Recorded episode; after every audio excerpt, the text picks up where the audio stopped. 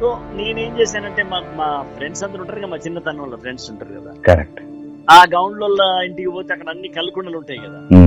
నేను ఒక- కళ్ళుకుండలో చేయి పెట్టేసి ఆ మూతికి చెంపకంత పూసుకొని ఒకసారి మా అమ్మనే గాలి గాలి పట్టించాలి. గాలి పట్టించడం అంటే మా అమ్మను అమాయకురాలు చేయడం అనమాట అట్లా నేను వాసన ఇట్లా బుగ్గలు చెంపలకు పూసుకొని.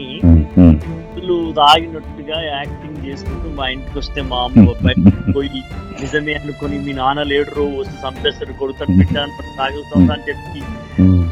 నేను యాక్టింగ్ చేస్తే నాలుగైదు దెబ్బలు కొట్టి చెప్ప మీకెళ్ళి ఉమ్. కట్టె మీద రెండు పెట్టి తీసుకుపోయి నా బట్టల మీదకెళ్ళి స్నానం చేపించింది నేను ఆ అమ్మాయి యాక్టింగ్ చేసి నలుగురు అన్న ముగ్గురు అన్నదమ్ములు మా చెల్లి.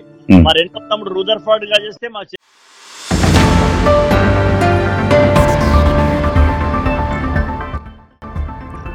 హలో కళ్యాణ సైమై వాయిస్. నేను నా స్వరానికి స్వాగతం. నేను మీ కళ్యాణ శ్రీనివాసిని.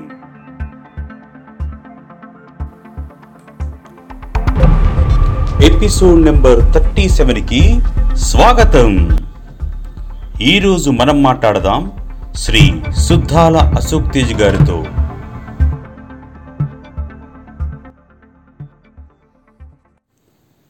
శ్రీ సుద్దాల అశోక్ తేజ్ గారు తెలుగు సినిమా కథా పాటల రచయిత. సుమారు పన్నెండు వందలకు పైగా చిత్రాల్లో రెండు వేల రెండు వందల పైచిలుకు పాటలు రాయటం జరిగింది. రెండు వేల మూడులో వీరు రాసిన నేను సైతం అనే పాట ఠాగూర్ చిత్రంలోనిది. ఆ పాటకి ఉత్తమ పాటల రచయిత పురస్కారం పొందడం జరిగింది. పంతొమ్మిది వందల అరవై మే పదహారున భువనగిరి జిల్లా గుండాల మండలం సుద్దాల గ్రామంలో వీరు పుట్టడం జరిగింది. ఆలీ నీకు దండమే అర్ధాంగి నీకు దండమే నేను సైతం ఠాగూర్ నేలమ్మ నేలమ్మ నేలమ్మ ఒకటే జననం ఒకటే మరణం భద్రాచలం. దేవుడు వరమందిస్తే నేనే నిన్ను కోరుకుంటానే. నువ్వు యాడికెళితే ఆడికొస్తా సువర్ణ ఏం సక్కగున్నావో నా సొట్ట సెంపలోడా జుమ్మంది నాదం చిత్రం నుండి మీసాలు గుచ్చాకుండా చందమామ సినిమాలోని పాట నీలి రంగు చీరలోన చందమామ నీవే జాణ గోవిందుడు అందరి వాడేలే. ఇలాంటి ప్రసిద్ధి చెందిన పాటలు రాయడం జరిగింది. పలాస కుబుసం సినిమాల్లో వీరికి మంచి పేరు తెచ్చిపెట్టాయి. వీరు ఎన్నో పురస్కారాలు అందుకోవడం జరిగింది. రండి శ్రీ శుద్ధాల అశోక్ తేజ్ గారితో మనం ఇప్పుడు కాసేపు ముచ్చటిద్దాం. యా. నమస్కారం అండి శుద్ధాల అశోక్ తేజ్ గారు. నమస్తే నమస్తే కళ్యాణ్. సార్ ఈ రోజు కళ్యాణ సైమయ వాయిస్ మీతో ముచ్చటించడం అది మా అదృష్టంగా భావిస్తున్నాము.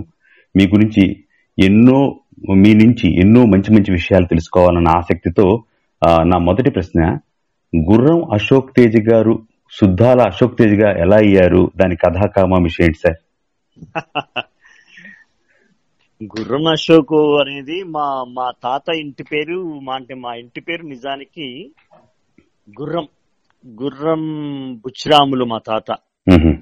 గుర్రం లక్ష్మణర్సమ్మ మా నాయనమ్మ. అయితే నానా నైజాం రాజుకు వ్యతిరేకంగా. ఒక ఒక సాంస్కృతిక సేనానిగా. ఆనాటి ఆ సంయుక్త కమ్యూనిస్ట్ పార్టీలో సాంస్కృతిక దళానికి నాయకుడిగా. ఒకవైపు పెన్ను ఒకవైపు గన్ను లాగా. కనిపిస్తే కాల్చివేత అనేటువంటి. పరిస్థితులలో నానా ప్రజల కోసం ప్రజల్ని స్వాతంత్ర్యం కోసం. అంటే ఇప్పుడు రా దేశానికి ఫార్టీ సెవెన్ కే స్వాతంత్ర్యం వచ్చింది కానీ తెలంగాణకు నైజాం స్టేట్కు ఫార్టీ ఎయిట్ దాకా. రాలేదు సో స్వాతంత్ర్యం కోసం భూమి కోసం భుక్తి కోసం బానిస ప్రజా విముక్తి కోసం మ్. జరిగిన పోరాటంలో మ్. తాను సాంస్కృతిక సేనానిలాగా మ్. పెన్ గన్తో మా Hmm. అమ్మ అంటే మమ్- అప్పుడు పుట్టలేదు మ్. అమ్మ నాన్న కలిసి ప్రయాణిస్తున్న. కలిసి ఒక ప్రస్థానం చేస్తున్నటువంటి ఆ విప్లవ కాలంలో. ప్రజలు నాన్నని సుద్దాల ఊరు కాబట్టి సుద్దాల హనుమంతు ఇవాళ వస్తున్నాడు మీటింగ్కి. హనుమంతు ఇవాళ పాటలు పాడతాడు సుద్దాల హనుమంతు ఇవాళ బుర్రకథ చెప్తాడు. ఇలా నాయకుల ప్రసంగాలు నాన్న యొక్క పాటలు నాన్న యొక్క జానపద కళారూపాలు ఇవన్నీ ఉండడం వల్ల. ప్రజలు పెట్టినటువంటి పేరులో సుద్దాల ఇంటి పేరు స్థానంలో సుద్దాల చేరింది ఇల్లు పేరు ఊరు పేరుగా మారింది. అంటే వ్యక్తి నుంచి సమాజంలోకి వెళుతున్న దశ కదా అది. అవును అవును. తనదైనటువంటి గుర్రం మరుగై కనుమరుగై ప్రజలదైనటువంటి ఉమ్, తన పేరులో భాగమైంది. తన జీవితంలో భాగమైంది. అది అందుకోసమని దాన్ని నేను కంటిన్యూ చేద్దామని. అంటే ఇంకొక రెండు వందల ఏండ్లు అయిన తర్వాత సుద్దాల అనే వంశానికి మూల పురుషుడు ఎవరంటే మా నాన్న అవుతాడు. అంతే. అందుకోసమని నేను కూడా మా పిల్లలకి సుద్దాల చైతన్య సుద్దాల అర్జున్ అని ఎలా సుద్దాల అశోక్ తేజ అట్లా అయింది.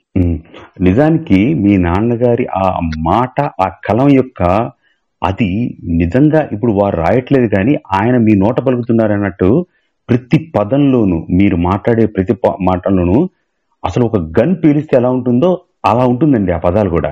అసలు ఆ మాటలో ఉన్న స్పష్టత ఆ పదాలు వాడే తీరు ఆ ఆ పదాల నడక నిజంగా ఒక గన్ పెట్టి కాల్సి ధన్ ధన్ ధన్ సౌండ్ ఎలా వస్తుందో అలా ఉంది. మీ మాట తీరు కూడా అలాగే ఉంది.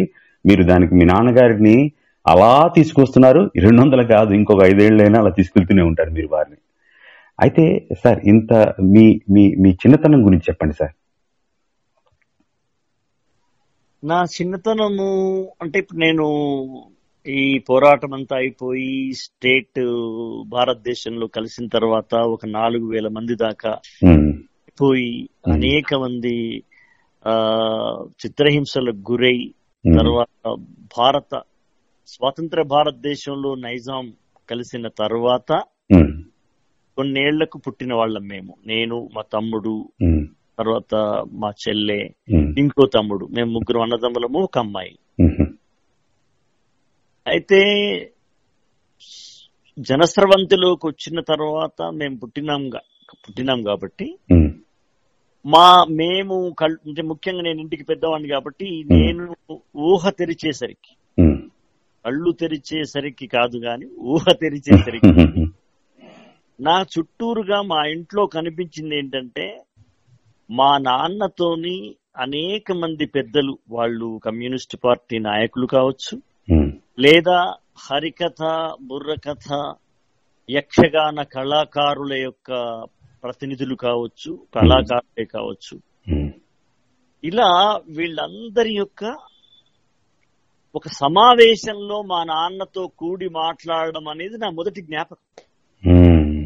అంటే నాకు కొంచెం ఊహ తెలుస్తుంది అన్నప్పుడు. అట్లా నేను నా ఊహల రెక్క తెరిచే వరకు నా కన్ను రెప్ప తెరిచే వరకు నేను విన్నది కన్నది ఏంటంటే మా నాన్న పాట. అది మా నాన్న నోట కావచ్చు మా అమ్మ నోట కావచ్చు లేదా మా ఇంటికి వచ్చినటువంటి కళాకారుల నోట కావచ్చు. పాట. పాట నేను విన్నాను. అంటే అమ్మ తొట్టెలలో ఉన్నప్పుడు జోలపాడిన పాట నాకు గుర్తుండదుగా. అది నెల నెల కాలంలో ఉంటాం మనం. కరెక్ట్. కానీ ఈ సంవత్సరాల వరకు నాలుగేళ్ళు మూడో ఏడు పడేసరికి మొట్టమొదటకు నాకు విన్నది ఒక మేలుకొలుపు పాట ఒక ప్రభాత గీతం లాగా ఒక ప్రజాగీతం నేను వినేవాడిని. అద్భుతం అద్భుతం. అలా అలా నేను పాటలో పాటలోకి మేలుకున్నాను. ఇప్పుడు మెలకువలోకి మేలుకున్నట్టు పాటలోకి నేను మేలుకున్నాను. పాటలోకి మేలుకున్నారు. అద్భుతమైన మాట అది. ఒక మనము మామూలుగా పవళింపు. మేలుకొలుపు పాటలు ఉంటాయి కదా గుళ్ళల్లో. గుళ్ళల్లో ఉంటారు సో మా ఇల్లు నాకు ఒక ప్రజా గుడి ఉమ్, కనుక నేను ఆ ప్రభాత గీతాలతో ఆ ప్రబోధ గీతాలతో ఉమ్, ప్రజా గీతాలలోకి నేను మేలుకున్నా. అది ఏమైంది అది ఉమ్. అది ఉ- ఉగ్గు పాట అయింది ఉగ్గు పాట అయింది ఉగ్గు పాలలాగా ఉగ్గు పాట అయింది ఉగ్గు ఎందుకంటే పాట అయింది మా అమ్మ కూడా బాగా పాడుతుంది. మా నాన్న పాటలన్నీ నేను మా నాన్న కంటే ఎక్కువగా మా అమ్మ నోటనే విన్నాను చిన్నప్పుడు. అందుకే ఉగ్గు పాట అయింది అది. ఉగ్గు పాట అయింది అట్లాగే పాట ఉగ్గుపాట అయింది పాట గోరుముద్దయింది పాట అన్నప్రాసనమైంది. పాట ఆక్సిజన్ అయింది అలా పాటే నేనుగా. మేలుకున్నానా పయనించానా అడుగులేశానా ఇప్పటిదాకా ఆ పాదయాత్రలోగా పాటయాత్రలోనే నేను. అద్భుతం. రాజకీయ నాయకులది పాదయాత్ర. పాటయాత్ర పాటయాత్ర అది ఊహ తెరిసిన అంటే కనులు తెరిచిన ఎంత బాగా చెప్పారండి. ఎంత అద్భుతంగా ఉంది. మీ మొత్తం జర్నీ అంతా ఒక పాటలా చెప్పేశారు మీరు ఇప్పుడు. ప్రతి పదం ఒక అద్భుతమైన ఒక అద్భుతమైన వాక్యం అది. అలా చెప్పారు మీరు. అంత చాలా బాగుంది అంత చాలా బాగుంది. సరే సుద్దాల అశోక్ తేజ్ గారు చిన్నప్పుడు అంటే ఈ ప్రయాణంలో చిన్నతనం గురించి మాట్లాడదాం. కళ్ళు తాగి యాక్ట్ చేశారు. ఆ తమాషా సంఘటన గురించి చెప్పండి సార్. ఇప్పుడు మాకు నాకు చిన్నప్పటి నుంచి పాటలు ఇష్టము. అట్లాగే మా అమ్మ నాన్న చేసిన పని ఇంకోటి ఏంటంటే మా ఇంట్లో ఏ కొత్త పుస్తకం వచ్చినా. మా నాన్న చదువుతుంటే మేము వినాలి. మాకు అర్థమైనా కాదు అర్థం కాని వయసు అయినా సరే అయ్యే వయసు అయినా సరే. ఆ తర్వాత నాకు చదవడం వచ్చేసరికి ఆ బాధ్యత నాకు అప్పచెప్పాడు నాన్న. నేను నేను చదువుతుంటే తప్పులున్నా సరే ఆ తప్పులు అస్పష్టంగా పలికిన వాళ్ళ లోపల గ్రామర్ మిస్టేక్ వ్యాకరణ దోషాలున్నా సవరిస్తూ నాతోనే చదివించేవాడు. మా అమ్మ విపరీతమైన చదువరి ఆమె. ఆమె ఎక్కువగా చదువుకోలేదు అకాడమిక్గా. కానీ విపరీతమైన చదువరి. మా ఇంట్లో ఉన్న శరత్ చంద్ర చటోపాధ్యాయ నవలలు ఠాగూర్ నవలలు తర్వాత గోర్కీ రాసిన మదర్ అమ్మ. ఇలాంటివన్నీ నేను ఐదవ తరగతిలో ఉన్నప్పుడే నాతో మా అమ్మ చదివిస్తూ తాను వినేది మిషన్ కుట్టుకుంటూ. ఎంత విషయం. అయితే చిన్న నా చిన్నతనం ఇలా గడవడం వల్ల ఏమైందంటే ఒక పుస్తకంలో ఒక ఒక రసాత్మకమైన వాక్యం వచ్చిన ప్రశ్నార్థకమైన వాక్యం వచ్చిన ఒక తిరుగుబాటు నేపథ్యంలోంచి ఒక వాక్యం వచ్చిన ఆ. పుస్తకంలో. వాటి మీద మా నాన్న తెలిసి తెలియని నాకు తెలిసి తెలియని కాలంలో కూడా ఒక చర్చ పెట్టేవాడు. ఈ మాట ఎందుకని ఉంటాడు చెప్పు నువ్వు నాన్న అనే. నేను తోచి తోసి చెప్ప చెప్పేవాడిని. అప్పుడు మా నాన్న మా నాన్న దాన్ని వివరించి దాని behind the behind the line వెనకాల ఉన్నటువంటి ఆ తాత్వికతని ఆ ఒక భూమికని. నాకు తేట తెల్లం చేయడంతో నా తెలిసి తెలియని తెలుస్తూ వచ్చినటువంటి కాలం.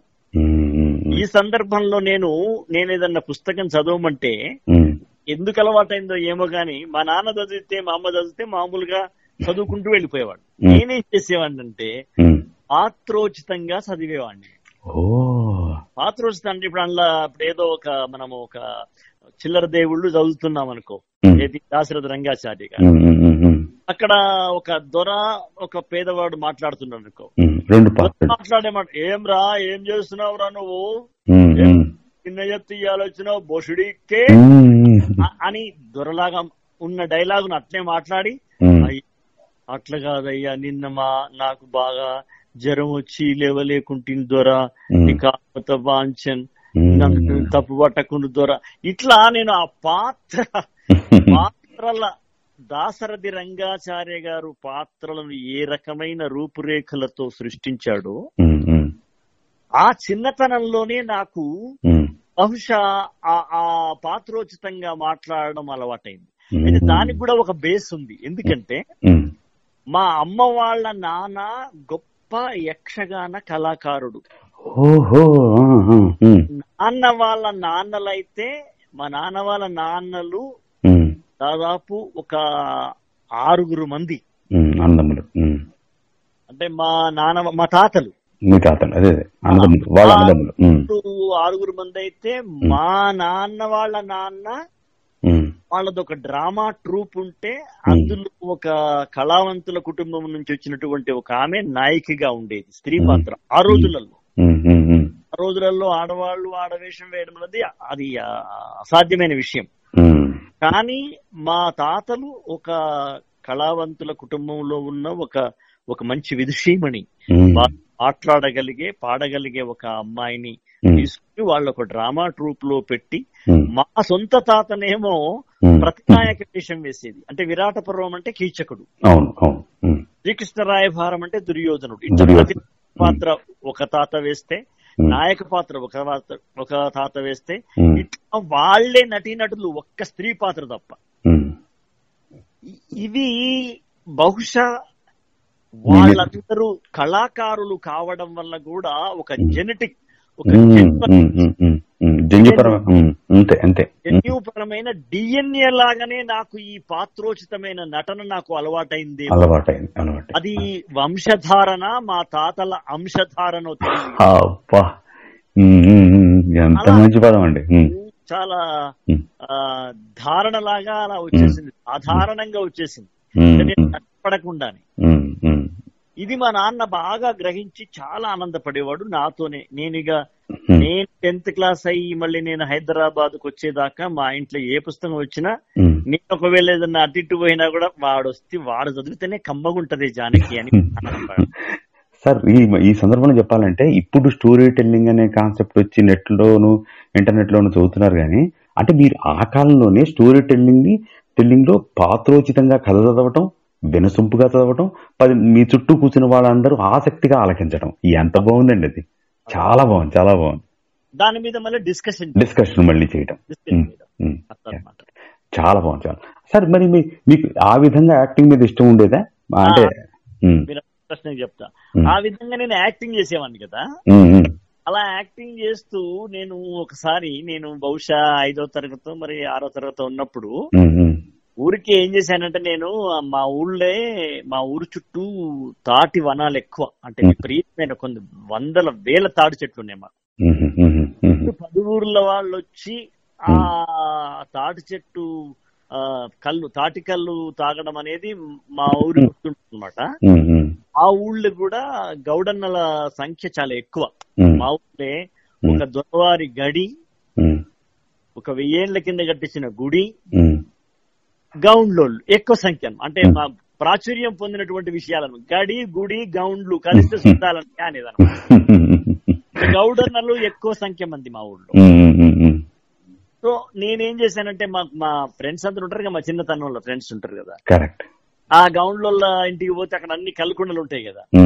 నేను ఒక- ఒక కల్లుకుండలో చేయి పెట్టేసి ఆ మూతికి చెంపకంత పూసుకొని ఉమ్, ఒకసారి మా అమ్మనే గాలి గాలి పట్టించాలి. గాలి పట్టించడం అంటే మా అమ్మను అమాయకురాలు చేయడం అనమాట అట్లా నేను ఆ వాసన ఇట్లా బుగ్గలు ఉమ్, ఉమ్, ఇల్లు తాగినట్టుగా యాక్టింగ్ చేసుకుంటూ మా ఇంటికి వస్తే మా అమ్మ బయటకు పోయి నిజమే అనుకొని మీ నాన్న లేడు వస్తే చంపేస్తారు కొడుతాడు పెట్టాను తాగుతాను అని చెప్పి. నేను కట్నే యాక్టింగ్ చేస్తే నాలుగైదు దెబ్బలు కొట్టి చెంప మీకెళ్ళి. కట్టె తీసుకొని రెండు పెట్టి తీసుకుపోయి నా బట్టల మీదకి వెళ్ళి స్నానం చేపించింది నేను. అమ్మాయి చేసింది పండింది అప్పుడే ఆ యాక్షన్ అప్పుడే పండింది చూడండి. సో అద్భుతం అద్భుతం. భలే ఉంది భలే మా ఇంట్లో ఇలాంటివన్నీ చాలా చేస్తుండే వాళ్ళం. ఇక మా ఇంట్లో అంటే మా నాన్న కేవలం గాయకుడు కవే కాకుండా ఆయన పర్ఫార్మర్ కూడా కదా. పెర్ఫార్మర్. కరెక్ట్. ప్రదర్శన చేసేవాడు కదా. ఇప్పుడు ఆయన బుర్రకథ చెప్తే పట్ట పట్ట పట్ట పట్ట పళ్ళు కొరుకుతూ పట్టు అట్లా చెప్పేవాడు. సూపర్. పెందలాడా అమ్మ నీకు పెట్టలేదా సద్ది మాడు. తల్లి గొని ఎడలుచున్నావా ఓ పాల బుగ్గల జీతగాడ అని విషాదం పలికించేవాడు. విప్లవాన్ని విషాదాన్ని లిప్త కాలం లోపల మార్చి చెప్పేవాడు. ఇవన్నీ ఇవన్నీ నా మీద ప్రభావం ఉంటది కదా. ప్రభావం చూపించింది. అయితే చిన్నప్పుడే మాకు ఇవన్నీ ఉన్నాయి కాబట్టి మా చుట్టూరా. నటన మా ఇంట్లో మేము నలుగురము నటించేవాళ్ళం మేము అంటే మా నలుగురు అన్న ముగ్గురు అన్నదమ్ములు మా చెల్లె. మా రెండో తమ్ముడు రూదర్ఫర్డ్గా చేస్తే మా చెల్లె సీతారామరాజుగా చేసేది ఆహా. ఉమ్. అంటే చిన్నప్పుడే కేవలం కవిత్వము గానమే కాకుండా నటనము. మా తమ్ముడు బొమ్మలు గీసేవాడు పెద్ద తమ్ముడు చిత్రలేఖనం. ఇట్లాంటివన్నీ ఆ ఏమనాలి దీన్ని కళలకు పుట్టిల్లు అంతే ఒక్కరోళ్ళ ఇంట్లో మట్టి మట్టి చక్రం చేయడం అనేది పెద్ద ఒక టీచర్ పెట్టి స్కూల్లో నేర్పియాలనా? అవసరం లేదు. అక్కర్లేదు. అక్కర్లేదు కదా? అంటే దాన్ని ఒక తరతరాలుగా వస్తున్న వృత్తి వృత్తికి. నేర్పించాల్సిన పని లేదు. నేర్పించాలి పని లేదు. కరెక్ట్ అట్లాగే నాకు తరతరాల నుంచి తాతల నాటి నుంచి వచ్చినటువంటి కళలు నటన పాట రాయడము చదవడము డైలాగ్ చెప్పడము బొమ్మలు గీయడము ఇవి మాకు ఎవరు నేర్పించలా. నేర్పించలేదు నేర్పించలేదు అది మీది కళ రక్త సంబంధం అది. రక్త సంబంధి. తెచ్చిపెట్టింది. చక్కటి సంబంధి. ఇవాళ నేను బతకడానికి రక్తి జనరక్తి సంబంధి అయింది. అబ్బో ఎంత గొప్ప. అసలు సార్ ఒక విషయం చెప్పిన? కవులతో కూర్చుంటే ఆ రోజంతా ఆనందంగా అంటే గుండెంత నిండిపోతుందంటే ఎంత మంచి మాట మాటలు అవి. అయితే మీరు ఈ చిన్నప్పుడు మన ఫ్యామిలీ మెంబర్స్ చూసి నేర్చుకోవటం వాళ్ళ తల్లిదండ్రుల నుంచి మీరు అలా ముందుకు తీసుకెళ్ళడం.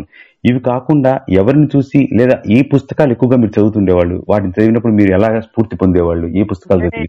నాన్న కమ్యూనిస్ట్ కాబట్టి ఆయన ఏనాడు చనిపోయేదాకా ఇవాళ సం- కమ్యూనిస్టుల సంగతి నేను చెప్పలేను. ఎందుకంటే ఉమ్, ఆ కమిట్మెంట్ ఇవాళనే ఉందని నేను వ్యక్తిగతంగా నేను భావించట్లేదు. అనేక కమ్యూనిస్టులు అనేక పార్టీలోకి మారిపోవడాలు ఇవన్నీ. ఈ కప్పల తక్కడ వ్యవహారం కమ్యూనిస్ట్లో ఉండదు అనుకునేవాడిని పని. కానీ నా జీవితంలో కమ్యూనిస్టులో కూడా నేను కప్పలని చూశాను నేను. ఉమ్. కాబట్టి మా నాన్న అంత కమిట్మెంట్గా ఉండేవాడు. కాబట్టి మా ఇంట్లో ఉన్న పుస్తకాలన్నీ చాలా అద్భుతమైన పుస్తకాలు ఉండేవి. అంటే ఇప్పుడు శ్రీ శ్రీశ్రీ పుస్తకము ఉండేది. సినారే పుస్తకాలు ఉండేవి. నన్నయ్య భారతము ఉండేది. ఆ గుంటూరు శేషేంద్ర శర్మ ఆధునిక భారతము ఉండేది. ఇలా నాకు విప్లవ సాహిత్యము అది విదేశీయుల టాలిస్టాయ్ పుస్తకం కావచ్చు గోర్కిది కావచ్చు. లేదా మన దేశంలో ఉన్నటువంటి జాతీయ రచయితల పుస్తకం ప్రేమ్చంద్ పుస్తకం రంగభూమి కావచ్చు ఉమ్, రవీంద్ర యొక్క గోరా కావచ్చు ఉమ్, శరత్చంద్రది కావచ్చు ఆ తర్వాత రావి శాస్త్రిది కావచ్చు. పుస్తకాలు అయితే మా ఇంట్లో లేనివి లేవు. ఇలా అనేక పుస్తకాలు ఉన్నాయి కాబట్టి నేను అన్ని చదువుకున్నాను. అందుకే చెప్తా ఉంటాను. నేను నన్నయ్య నుంచి నారాయణ దాకా చదివానయ్యా. లింగం నుండి ఎండ మూరి వీరేంద్ర దాకా నేను చదివానని చెప్తుంటాను. గొప్ప మాట. గొప్ప మాట బాగుంది. అయితే సార్ మీరు చాలా మంది ఆ, మీరు కూడా చాలా మంది ప్రముఖ రచయితలాగా చాలా చాలా స్ఫూర్తిదాయకమైన పాటలు రాయడం జరిగింది. మీకు నచ్చిన పాట లేదా పాటలు ఏవి? కొన్ని అంటే స్ఫూర్తిదాయకమైన పాటలు మీవి. అంటే స్ఫూర్తిదాయకమైన పాటలు అంటే వేరే గాని మొత్తం నేను రాసిన పాటలలో నాకు ఒక ఐకాన్ సాంగ్ ఏదంటే. నేలమ్మ నేలమ్మ నేలమ్మ. ఏంటమ్మా? వేల వేల వందనాలమ్మ. నేలమ్మ నేలమ్మ ఈ పాట. అట్లాగే ఒక ఒక మూడు నాలుగు ఐకాన్ సాంగ్స్ ఉన్నాయి నాకు.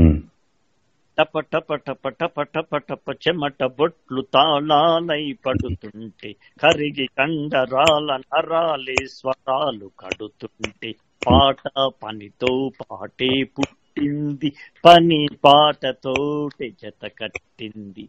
ఇలాంటి పాటలు అంటే సినిమాకు చెందనివి. అంటే తర్వాత సినిమాలో తీసుకున్నాను అనుకోండి అది వేరే విషయం. ఇప్పుడు ఇప్పుడు నడుస్తున్న రైతన్న సినిమాలో నా నేలమ్మ పాట పెట్టిండు నా. కనుక అది ఎప్పుడో మన నారాయణమూర్తి గారి సినిమా సింగన్న సినిమాలో ఆయన మన టపటప పాట పెట్టాడు. ఇవన్నీ తర్వాత వచ్చినాయి. కానీ బిఫోర్ నాకు ఐకాన్ సాంగ్స్ అంటే ఇవి. ఒక రైతు పాట. ఆకుపచ్చ చందమామ నువ్వెళ్ళే నువ్వెళ్ళే. ఉమ్, నీకు మచ్చాలేడాలేనే లేవులే లేవులే ఇవన్నీ నాకు నచ్చిన సినిమాకు చెందని పాట. సినిమాలోకి వచ్చేస్తే సినిమాలోకి వచ్చేస్తే నాకు అన్నిటికంటే నచ్చింది ఏంటంటే పాండురంగడ్ సినిమాలో నేను అమ్మా నాన్నల మీద రాసిన పాట. ఎందుకు నాకు నచ్చిందంటే నేను ఆ పాట రాఘవేంద్రరావు గారు రాయమన్నప్పుడు నేను సినిమాలో ఉన్న పాండురంగడి యొక్క అమ్మా నాన్నలను దృష్టిలో పెట్టుకోకుండా. నా జీవితాన్ని ఇలా మలుపు తిప్పిన నా జీవితాన్ని వెలుగులోకి మలుపు తిప్పినటువంటి మా అమ్మని మా నాన్ననే దృష్టిలో పెట్టుకుంటా. అద్భుతం అద్భుతం.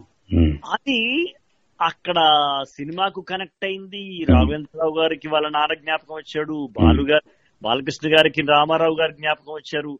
కెంపామన్కి వాళ్ళ నాన్నగారి జ్ఞాపకం. ఇలా ప్రతి వాళ్ళని వాళ్ళకు వాళ్ళ అమ్మా నాన్నకు టచ్ అయ్యేటట్టుగా మళ్ళీ సినిమా సన్నివేశానికి సందర్భ శుద్ధిగా రాసినటువంటి పాట. మాతృదేవో భవా అన్న మాట మరిచాను. అనే పాట. బాగా నా సినిమా పాటల్లో ఇంకా వెయ్యి పాటలు రాసిన నాకు ఇష్టమైన పాట నాకు నేను ప్రతిరోజు ఒక్కసారన్నా మా అమ్మ నాన్నను గుర్తు చేసుకున్నప్పుడు నా మనసులోకి వచ్చే పాట అది ఎందుకంటే. అమ్మకు బ్రహ్మకు మధ్యన నాన్నే ఒక నిచ్చెన అని రాసుకున్నాను. ఎంత మంచి పదం సార్. బ్రహ్మ జ్ఞానం. మోక్షం మధ్యలో నిచ్చెన ఎవరు మనిషికి తండ్రి father is ladder between amma and Brahma అనే సెన్స్ అంతే అంతే. ఉమ్, అట్లాగే బిడ్డ బతుకు దీపానికి ఉమ్. తల్లి పాలే చమురని అని రాశాను ఆహా.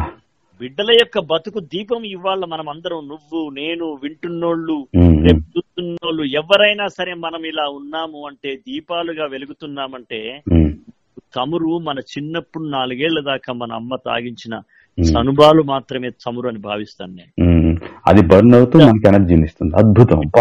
దీపానికి తల్లి పాలే చమురు అనే మాట. చంబరు అనే మాట. చాలా మంచి మాట చాలా ఇన్ని కారణాల వల్ల ఈ పాట నాకు ఉమ్, ప్రాతస్మరణీయం ప్రాతస్మరణ సాయం స్మరణీయం ఉమ్. సదా స్మరణీయం నాకు ఈ పాట. బా బా బా. చాలా బాగా చెప్పారండి. చాలా అద్భుతంగా చెప్పారు. మీ జర్నీలో కొద్దిగా ఇంత సీరియస్ నుంచి ఒక సరదా సంఘటనకి వెళ్దాం ఈ ఒక గుట్ట రహస్యం ఉంది. అది మేము విన్నాం. దాన్ని ఒకసారి శ్రోతలకు చెప్పండి సార్ ఆ గుట్ట రహస్యం మీ చిన్న బడి దొంగతనమే అది. ఇప్పుడు ఇప్పుడున్నంత స్ట్రెస్ ఎక్కడిది కళ్యాణం? చదువు అంటే మాకు ఒక ఆట. చదువు అంటే ఇంత సీరియస్నెస్ లేదు మరి. అయినా కూడా మేము బాగానే ఆ, ఉమ్, చక్కగా. బాగానే వచ్చాము అంటే ఉమ్. ఇప్పుడు పొద్దున్న ఆరింటికి ట్యూషన్ మొదలైంది మా రాత్రి పదింటి దాకా రుద్ది రుద్ది రుద్ది ఆన్లైన్లో రుద్ది క్లాస్ రూమ్లో రుద్ది చంపి చీల్చి చెండా డాక్టర్ నో ఇంజనీర్ చేస్తున్నారు కానీ ఆ కాలంలో కూడా ఇవి ఏవీ లేవు అన్ని సర్కారు బళ్ళే ఆ హాయిగా చదువుకుని అసలు చదువుకోవడం అనేది మాకు ఒక ఒక ఒక సర్కస్ లాంటిది ఒక. క్రీడ కబడ్డీ. లాంటిది? కాబట్టి అయితే మాకెప్పుడన్నా ఆ స్కూల్లో మేము ఇంటి లెక్కలు హౌస్ హోంవర్క్ ఇస్తారు కదా. హోంవర్క్ ఇస్తే మేము మ్యాథమెటిక్స్ ఇంటి లెక్కలు చేయలేదనుకో ఒకడు అనేవాడు అరే ఇవాళ నేను ఇంటి లెక్కలు చేయ చేయలేదురా ఇక పోగానే రెండో పీరియడ్లో మన సారు మనతో ఉన్నదిరా బాబు అని ఒకడు అనేవాడు. నేను కూడా చేయలేదని నేను అనేవాడిని. ఇంకెవడో ఇంగ్లీష్ నేను ఇంగ్లీష్ క్వశ్చన్ జవాబు రాలేదని ఒకడనేవాడు హే ఓ పంచేద్దాం రా భయ్ మనం ఇవాళ ఈ గుట్టకాడనే సద్దు తెచ్చుకున్న సద్దులు తిందాం.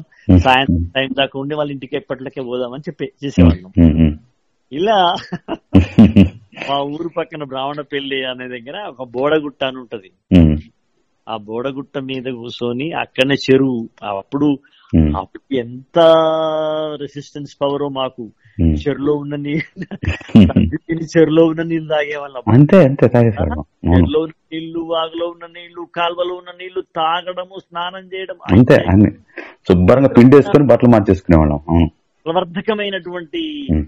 బలవర్ధకమైన జలమా బలవర్ధకమైన బలమా మా మా తెలియదు కానీ అలా ఉండేవాళ్ళు. అయితే ఇక్కడ ఒకసారి క్లైమాక్స్ ఇంకో దగ్గర రైట్ రైట్ టర్న్ తీసుకుంది ఒక రోజు మా నాన్న మా నాన్న చక్కగా ఏదో పని మీద మా ఊరు దాటి వెళ్ళి సాయన సీతారాంపురం పోయిండు. నేను చదువుకునే ఊరు సీతారాంపురం. అంటే ఇప్పుడు. సినిమా నటుడు ఉత్తేజ్ ఊరు అది. అంటే వాడు మా అప్పుడికే.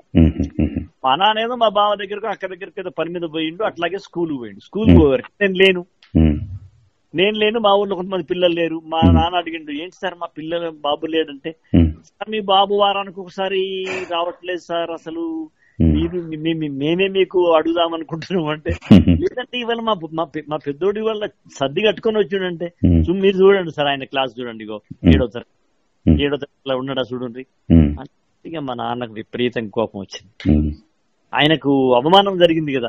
అవును అవమానం జరిగింది. సుద్దాల హనుమంతు అంటే అప్పటికే ఆయన ప్రాచుర్యం చెందిన వ్యక్తి. వ్యక్తి. ఎక్కడికి పోయినా ఆఫీస్లకు పోయినా ఎక్కడికి పోయినా సుద్దాల హనుమంతు గొప్ప ఉమ్. అని మా మా హెడ్ మాస్టరే లేచి రెండు రెండు హనుమంతు గారు ఎట్లా వస్తే మీరు మా స్కూల్కి అన్నట్టుగా ఉండేదన్నమాట. ఉమ్. అందరి ముందు నీ కొడుకు ఇట్లా బడిదొంగ అనేసరికి మా నాన్నకు అవమానం జరిగి కోపం జరిగి ఇంటికి వచ్చాడు. విచిత్రం ఏంటంటే ఆయన ఇంటికి వచ్చే వరకు కూడా మేము ఇంకేంటికి పోలా. నాలుగింటికే పోవాలి కదా అదే ఆయన మూడింటికి పోయిండు. ఇక చూడండి బ్రదరు మా అవస్థ నేను చాలా నడిచి వచ్చినట్టు విపరీతంగా దుమ్ము దుమ్ము అయినట్టు. పెద్ద వీరే యాక్టింగ్ చేసుకుంటూ పోయినా నేను ఇంటికి. మా నాన్న చూసి, "ఆ, ఏందన్నా ఏందంటే ఏం లేదన్నా ఇవాళ అంతా ఏదో అలసిపోయినట్టు అయిందన్నా దా- దూరం నుంచి వస్తుంది కదా అంటే అవును, మరి బాగా అలసిపోతారు కదా రోజు పోతుంటారు కదా బిడ్డ అని చెప్పేసి మ్మ్. పెట్టి గొల్లెం పెట్టిండు నాకు అర్థమైంది గొల్లెం పెట్టగానే. మా అమ్మ భయపడుతూనే ఉంది. మా అమ్మ ఇది ఎంత జరిగింది అనుకున్నాను. ఉమ్. మా అమ్మ వెనకకు పోయి నేను తప్పైందానా అని అంటున్నా. అయినా మా నాన్న ఊరుకోల. ఉమ్. నేను చాలా సన్నంగా ఉండేని ఉండేవాడిని కళ్యాణ్. నేను ఎక్కడ కొట్టినా నా నా ఎముకలు ఇచ్చిపోతాయని. కింద పడుకోబెట్టి రెండు కాళ్ళు పట్టుకుని అరికాళ్ళ మీద కొట్టాడు పోలీసులు కొట్టి ఉమ్. బా. నేను ఆ రోజు బాగా ఏడ్చిన మా అమ్మ బాగా అడ్డొచ్చింది. వాడు ఏదో తెలియక చేస్తే మీరు ఇంత కొడతారా ఇదని మా అమ్మ అడ్డొచ్చింది. చెప్పు బిడ్డ మళ్ళీ ఎప్పుడు ఇట్లా చేయని చెప్పు నాన్నకి చెప్పంటే నేను ఏడ్చుకుంటా. మళ్ళీ ఎన్నడూ నా జీవితంలో ఇట్లా చేయ నాన్న. ఆయనకు నేను మాట ఇచ్చిన ఆ తర్వాత నా జీవితంలో ఎప్పుడు దొంగతనం చేయాల. ఇది గుట్ట రహస్యం.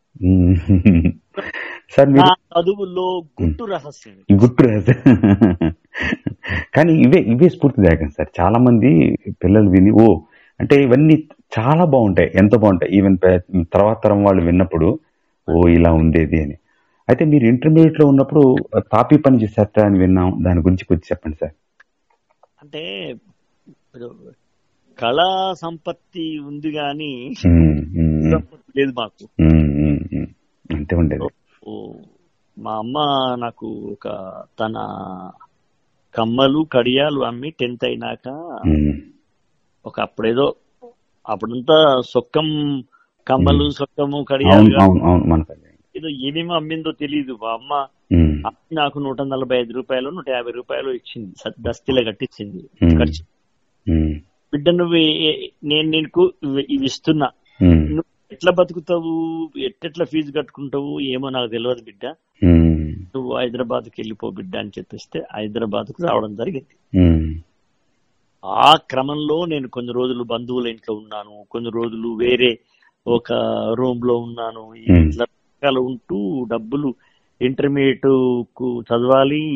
అప్పుడు ఆ శని ఆదివారాలలో ఇట్లా మేస్త్రి దగ్గరికి పోయి పని చేసుకుంటూ రోజు ఒక ఐదు రూపాయలు ఇస్తే పది రూపాయలు అంటే ఆ పది రూపాయలతో వారం అంతా గడుపుకోవాలి అంటే ఒక శనివారం నాడు బడి కాలేజ్ ఎగ్గొట్టేవాడిని.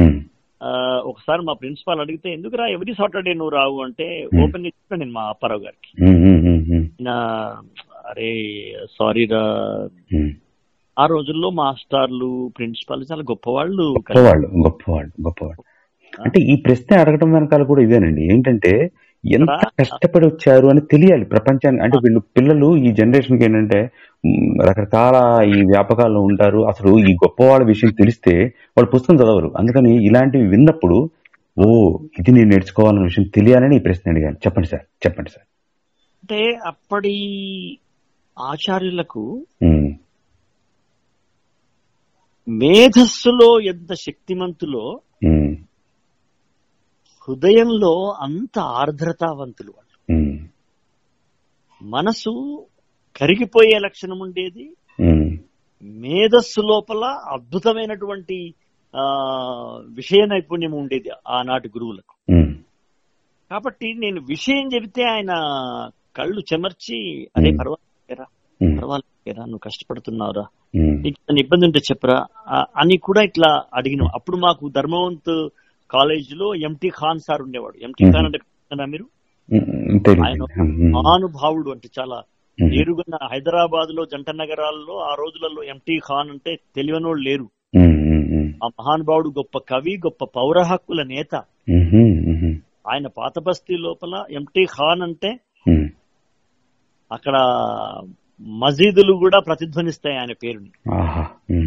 ఆ దర్గాలు అతన్ని గుర్తు చేసుకుంటాయి. అంత అంత గొప్పవాడ మహానుభావుడు ఆయన.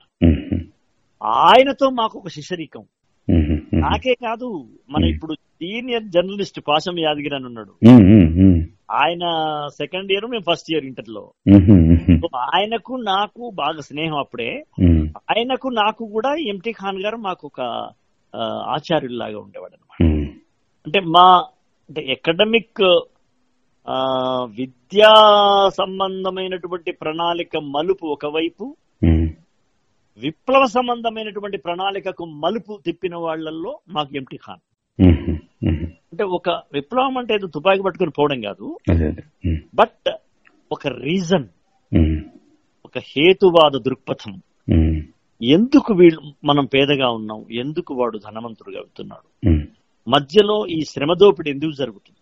ఇలా తరచి తరచి హేతువాద దృష్టిని ఒక మూలాలకు వెళ్ళి ఆలోచించేటువంటి ఒక గమనశీలతను గమ్యశీలతను నేర్పించిన వాళ్ళల్లో నాకు ఎంటి మా నాన్న తర్వాత ఇంటర్మీడియట్ వయసులో ఎంటీ ఖాన్ ఒకవైపు అట్లాగే నాకు కవిత్వము పాట నా హృదయంలో ప్రవేశింపజేసింది నానైతే ఆ తర్వాత రెండవ తండ్రిలాగా ఒక పాటల తండ్రిలాగా నన్ను నన్ను ప్రభావితుణ్ణి చేసిన వాడు డాక్టర్ సి నారాయణ రెడ్డి గారు. శ్రీనారాయణ రెడ్డి గారు ఇలా ఇంతమంది కరస్పర్శలతో ఉమ్, మేము. ఇవాళ మీతోటి ఈ రేడియోలో స్వరస్పర్శ చేస్తున్నాం.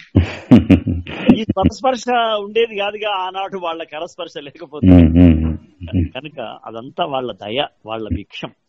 లేదు ఇది మీరు ఎంత స్ఫూర్తిదాయకమైన వ్యక్తి అనేది మీరు చేస్తున్న ఆ క్రమంలో మీరు పడ్డ శ్రమ. అది మీరు ఎంత కష్టపడి కృషి చేసి ఈ స్థాయికి వచ్చారనేది ఎంతో మందికి స్ఫూర్తిదాయకం అది. సో అందుకని ఇవి ఖచ్చితంగా తెలుసుకుని తెలారి ఈ జనరేషన్ వాళ్ళు. సార్ మీ మొదటి సినిమా పాట ఏ సినిమాలోది? ఎలా అవకాశం వచ్చింది? నేను సినిమాలకు రాకముందుకే రెండు పాటలు రాసించాను బ్రదర్. నీలమ్మ నీలమ్మ లాంటివి ఆకుపచ్చ చందమామ లాంటివి. రకరకాల మా అక్కయ్య కొడుకు ఉత్తేజు సినిమాలోకి వచ్చాడు నాకన్నా ఆరేళ్ళ ముందే. వాడు నాకన్నా చాలా చిన్న. నాకు చిన్న తోటివాడు వాడు. అయితే సినిమా పాట రాయాలనే ఆలోచన మాత్రం నాకు ఆరవ తరగతిలోనే నారాయణ రెడ్డి గారి ఈ నెలని రాలలో అనే పాట విన్న తర్వాత ఎప్పటికైనా నారాయణ రెడ్డి పేరు మొదట రెండవ పేరు నా నా పేరు ఉండాలి వెండి తెర మీద అని చిన్ననాడే చిన్ననాడే ఒక బాల భీష్మునిలాగా ప్రతిజ్ఞ చేసుకున్నాను నేను. అది నన్ను వెంటాడుతా ఉంది లోపల. ఆ- యొక్క ఒక చిన్న పాయ. పాట రాయాలనేటువంటి ఒక ఒక. ఆలోచన పాయ ఒక విద్విగ్నమైనటువంటి ఒక సన్నని సెలయేరు నా నాతో పాటు ప్రవహిస్తానే ఉంది కోరిక. అయితే నేను సరే ఇక మా ఇంటర్మీడియట్ అయిపోయింది డిగ్రీ అయిపోయింది హైదరాబాద్లో ఆ తర్వాత ఎక్కడికో మా నాన్న చనిపోయినాడు తర్వాత నేను కరీంనగర్ జిల్లా మేడిపల్లి బొమ్మల మేడిపల్లికి వెళ్ళిపోయాను. అక్కడ ఒక ప్రైవేట్ స్కూల్ పెట్టాను. ఆ తర్వాత లక్కీగా నాకు టీచర్ ట్రైనింగ్ చేసే అవకాశం వచ్చింది ట్రైనింగ్ చేశాను. ఏ ఊర్లో ప్రైవేట్ స్కూల్ పెట్టానో ఆ ఊర్లోనే గవర్నమెంట్ టీచర్ అయ్యాను ఆ సందర్భంలో ఒక తమాషా జరిగింది. నేను ప్రైవేట్ స్కూల్ పెట్టినప్పుడు ఒక ఒక ఆయన నన్ను ఆ- ఆ ఊరు మా ఊరు కాదు కదా పెళ్ళి కదా. ఒక ఒక ఆయన ఏమన్నాడంటే ఏదో మాట మీద మాట వచ్చి నేను ఈ ఈ ఊర్లో నీ ప్రైవేట్ స్కూల్ మొత్తం మూత కొట్టిపిచ్చి నీ నీ సామాన్లతో సర్దిపిచ్చి నిన్ను బస్ ఎక్కిస్తే ఏం చేస్తావు అన్నాడు ఆయన. అబ్బో. కొంచెం ర్యాష్గా. ఏం బీకుతావు అని మనకు రాదు. అంటే నేను నవ్వు ఇట్లాగే నవ్వాను నేను. ఒకవేళ మీరు ఆ పని చెయ్యక ముందే నేను ఇదే ఊరికి గవర్నమెంట్ స్కూల్ టీచర్గా వస్తే మీరు చాలా సార్లు పీక్కోవాల్సి ఉంటుంది సార్ అని నేను అన్నా. అద్భుతంగా అన్నారు. అదిరిపోయి ఉంటుంది ఉమ్, అయిందా? ఉమ్, అది మరి తథాస్తు దేవతలు ఉన్నారా? లేకపోతే నా లోపల ఉన్నటువంటి సంకల్ప. బలములో ఉన్నటువంటి ఆ గొప్పతనమా తెలియదు కానీ విచిత్రంగా ఒక ఈ మాట ఈ సవాల్ జవాబు అయిన తర్వాత ఈజీ టూ ఇయర్స్లోనే. అతి విచిత్రంగా నేను అదే ఊరికి మొట్టమొదటి అపాయింట్మెంట్ టీచర్గా వచ్చా వచ్చి ఇంటికి వచ్చి మా శ్రీమతికి చెప్పి అపాయింట్మెంట్ ఆర్డర్ మా శ్రీమతికి ఇచ్చి మొట్టమొదలు నేను వెళ్ళింది నన్ను ఆ మాట అన్న అతని దగ్గరికే పోయి ఆ ఊళ్ళో నాకు అందరూ స్నేహితులే సర్పంచ్తో పాటు నా శిష్యులే స్నేహితులుగా నేను ప్రైవేట్ స్కూల్లో చదువు చెప్పిన రాత్రి బడిలో చెప్పిన వాళ్ళే అక్కడ నాకు శిష్యులు. సర్పంచ్ అయినరు. మండల ఉపాధ్యక్షులు అయినరు. ఉమ్, నేను ఎవ్వరికి చెప్పకుండా స్ట్రైట్గా నన్ను అన్న ఆయన దగ్గరికి వెళ్ళి ఆ బావా ఏమిటి వస్తూ ఏం సంగతి అని అన్నాడు. ఏం లేదు బావా ఇగో ఆ, మన గవర్నమెంట్ స్కూల్లో అపాయింట్మెంట్ వచ్చింది బావా రేపటి నుంచి స్కూల్లో జాయిన్ అవుతున్నా బావా అన్న. చేతిలో ఒక క్షణం షాక్ నన్ను చాలా నాళ్ళుగా గమనిస్తున్నాడు కాబట్టి నా యొక్క పట్టుత్వము నా పట్టుదల తెలుసు కాబట్టి వెంటనే శబ్బాష్ అని శబ్బాష్ అని మెచ్చుకొని దగ్గర తీసుకొని వాళ్ళ భార్యను ఏమేమి తమ్ముడు వచ్చిండు? మంచిగా ఏదన్నా ఏదన్నా లేక ఏదైనా పాయసం గిట్లా ఏమైనా చేయి మంచి ఉద్యోగం వచ్చిండు చక్కగా మన దగ్గరికి వచ్చిండు అని చెప్పి అలా ఈ మాట ఏదన్నా అనుకుంటే దాని వైపు వెళ్ళాలనేటువంటి లక్షణం నాకు చిన్నప్పటి నుంచే ఉంది. అది సామరస్యంగా మళ్ళీ అదే వ్యక్తితో స్కూల్లో టీచర్ చేస్తున్నప్పుడు నా చిన్న తమ్ముళ్ళాగా పిల్లవాళ్ళలాగా పెరిగిన ఉత్తేజ సినిమాలకు రావడం నేను రా అనేక పాటలకు వాడు అనేక సార్లు మొదటి శ్రోత కావడం అనేక సార్లు వాడు ఎంజాయ్ చేయడం జరిగేది. ఇది మా వాడు మా ఊరికి వచ్చిన సుద్దాలకు వచ్చినా లేకపోతే నేను సీతారాంపురం వెళ్ళిన పండగ సందర్భాల్లో లేదా నేను హైదరాబాద్కు వచ్చిన మామయ్య ఈసారి కొత్తగా పాట ఏమి రాసావు. ఇలా చెప్పేవాడిని. ఇలా విని విని వాడేమన్నాడు మామయ్యకి చాలు మామయ్య ఉద్యోగం చేయడం చాలు. వచ్చేసాయి మామయ్య నా దగ్గరికి. సినిమాల పాటలకు వెళ్ళిపోదాం మామయ్య. ఇంకా లాభం లేదు. ఇప్పటికే లేట్ చేశాం మామయ్య. నేను కూడా లేట్ చేశాను. అని చెప్పి ఆయన తీసుకెళ్ళి తనికెళ్ళ భరణి గారికి పరిచయం చేయడం. తనికెళ్ళ భరణి గారు స్క్రిప్ట్ రాస్తున్న నమస్తే అన్న అనే సినిమాలో తాను సృష్టించిన సన్నివేశంలో కోట శ్రీనివాసరావు అలీ గారు గారు నటిస్తున్న సన్నివేశంలో. ఆ సన్నివేశం ఏంటో చెప్పి నాకు జానపద శృంగార హాస్య మిళిత గీతం కావాలి అశోక్ అన్నాడు. చూడండి ఎన్ని ఫ్లేవర్లు ఉన్నాయి దాంట్లో? అది నేను రాయడం. గరం గరం పోరి రాయడం. అది అతి విచిత్రంగా ఆ పాట సూపర్ హిట్ కావడం సూపర్ హిట్ అది సూపర్ హిట్ అది. అంటే మన ఉస్మానియా దగ్గర ఉన్న ఆరాధన థియేటర్లో ఉస్మానియా చదివే పిల్లలు ఆ పాటను సినిమాలో రిపీట్ చేసేవాళ్ళు అనమాట. విద్యార్థులు కదా. మేనేజర్ చెప్పే ఆ పాట మళ్ళీ. తెలంగాణ పాట ఎన్నడు ఇంత ఇంత గొప్ప తెలంగాణ పాట మేము ఎప్పుడు వినలే మా జీవితంలో. కమాన్ అది మళ్ళీ రెండు సార్లు వేయించుకున్నాం. అది కేవలం ఉస్మానియా దగ్గర ఆరాధనే కాదు. ఉత్తరాంధ్రలో కూడా దాన్ని రిపీట్ చేసుకుని విన్నారు. రిపీట్ చేసుకున్నారు. అది నా ఫస్ట్ పాటకు వచ్చిన బ్రేక్. కానీ ఆ రకంగా ఫస్ట్ పాట. కానీ తర్వాత నాకేమి ఇబ్బడి ముబ్బడిగా పాటల అవకాశాలు రాలా. ఏదో మళ్ళీ స్కూల్కి వెళ్ళిపోయేవాడిని ఏదో రెండు మూడు నెలలకు మళ్ళీ మా ఉత్తేజ్ పిలిచేవాడు ఎవరో కొత్త వాళ్ళు రమ్మంటున్న మామయ్య అని. అక్కడ ఏదో పాట రాయడం. ఇలా జరుగుతున్న నేపథ్యంలో ఒకానొక మాయదారి కుటుంబం అనే సినిమాలో నేను రాసిన పాట మీద దాసరి గారు కూడా నటించడం అనేది ఒక ఒక యాదృచ్ఛిక. అదృష్ట జాతకం నాది. ఆయన ఆయన విని యాక్టింగ్ అరే ఎవడరా ఈ పాట రాసింది? ఈ వీడు కూడా కొత్తలాగా అనిపిస్తున్నది. ఆ స్ట్రోక్స్ అన్ని కొత్తగా ఉన్నాయి. ఎవడ ఎవడ రాసింది అన్నాడు ఆయన మా ఉత్తేజం మంచి సమయం దొరికిందని. మా ఆ, అది నుంచి ట్రై చేస్తున్నారు సార్. బాగా కానీ ఏవి ఎక్కువ లేవు సార్ అని అంటే ఉన్నాడా మీ మామయ్య అంటే వస్తాడు సార్ మనం రమ్మంటే రేపు పొద్దున్న రాగలడా అంటే వస్తాడు సార్ అంటే వాడు వెంటనే నాకు ఫోన్ చేశాడు మెట్టిపెల్లికి ఉమ్, మామయ్య నువ్వు ఏం చేస్తావో నాకు తెలియదు నువ్వు రాత్రి వరకు రావాలి రేపు పొద్దున్న ఆరు నలభై ఐదు నిమిషాలకు దాసరి గారు టైం ఇచ్చింది అన్నారు సో ఆ రోజులలో డబ్బులు నా నా గవర్నమెంట్ జీతం అయినా నా జీతం అప్పటికి. అప్పటికి నా జీతము ఎనిమిది వందల రూపాయల జీతం? సో నేను ఏదో మా ఫ్రెండ్స్ దగ్గర వాళ్ళ దగ్గర వీళ్ళ దగ్గర పది పదిహేను మంది టీచర్లు ఉంటారు కదా. నాకు ఇట్లా దాసనారాయణరావు రమ్మన్నట్టు పోయి అంటే అరే రే మంచి మంచి పని మంచి పని అని చెప్పేసి తల ఒక జేబులోకి వెళ్ళి ఉన్నాయి ఓ ఇరవై ఐదు రూపాయలు ఇచ్చుడు నా మా ఇంట్లో వెతికితే మా ఆవిడ బీడీలు చేసేది. మా ఆవిడ బీడీలు చేసేది మిషన్ కుట్టేది. సో ఆమె దగ్గర కొన్ని కలెక్ట్ చేసుకుని అటెండ్ చేసుకుని వంద రూపాయలు తీసుకుని రావడం. వచ్చి కరెక్ట్ టైం కు దాసరి గారిని కలవడం ఆయన నా- నువ్వు ఇదివరకు రాసిన సినిమా పాటలు వద్దు నువ్వు నువ్వు సొంతంగా రాసుకున్న పాటలు వినిపించమంటే అప్పుడు నేను వినిపించిన నేలమ్మ చందమామ టపటప. ఇవన్నీ విని ఆయన చివరికి పదిహేను నిమిషాల టైం అన్నవాడు.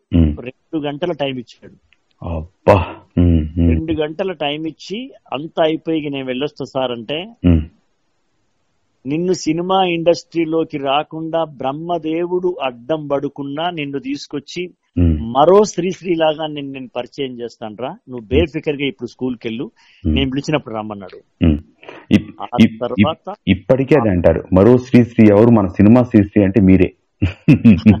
ఆయన చలవతో ఆయన చలువతో. మెట్టిపల్లి నుంచి హైదరాబాదు ఉత్తేజింటికి. ఉత్తేజ్ ఉత్తేజ్ గారు కూడా ఆయన కూడా కవిత్వం బాగానే చెప్తారు సార్. చక్కటి కవిత్వం చెప్తారు ఆయన. ఆయన రచనలో కూడా ఉంటాయి. రైటరు నటుడే కాదు నైటర్ రైటరు డైరెక్టర్. సో వాడి దగ్గర ఉండడం అట్లా నేను రాయుడు గారు నాయుడు గారు రాశాను. ఇంకా ఏదో రాశాను. బట్ ఒసే రాములమ్మ అన్న ఐదో సినిమా అనుకో. ఐదో సినిమా ఒసే రాములమ్మలో ఏడు పాటలు రాయడంతో నా జాతకాన్ని గారి దయగల్ల చేతులతోటి నా చేతి గీత మారిపోయింది. మారిపోయింది. అంటే అద్భుతమైన విషయం ఏంటంటే విప్లవ గీతాలు మాత్రమే రాస్తారని అప్పటి వరకు అలా రాసుకుంటూ వెళుతున్న క్రమంలో వచ్చిన వాళ్ళు ఒక మూమెంట్లో అరే ఏంటి విప్లవ గీతాల వరకే ఉందా?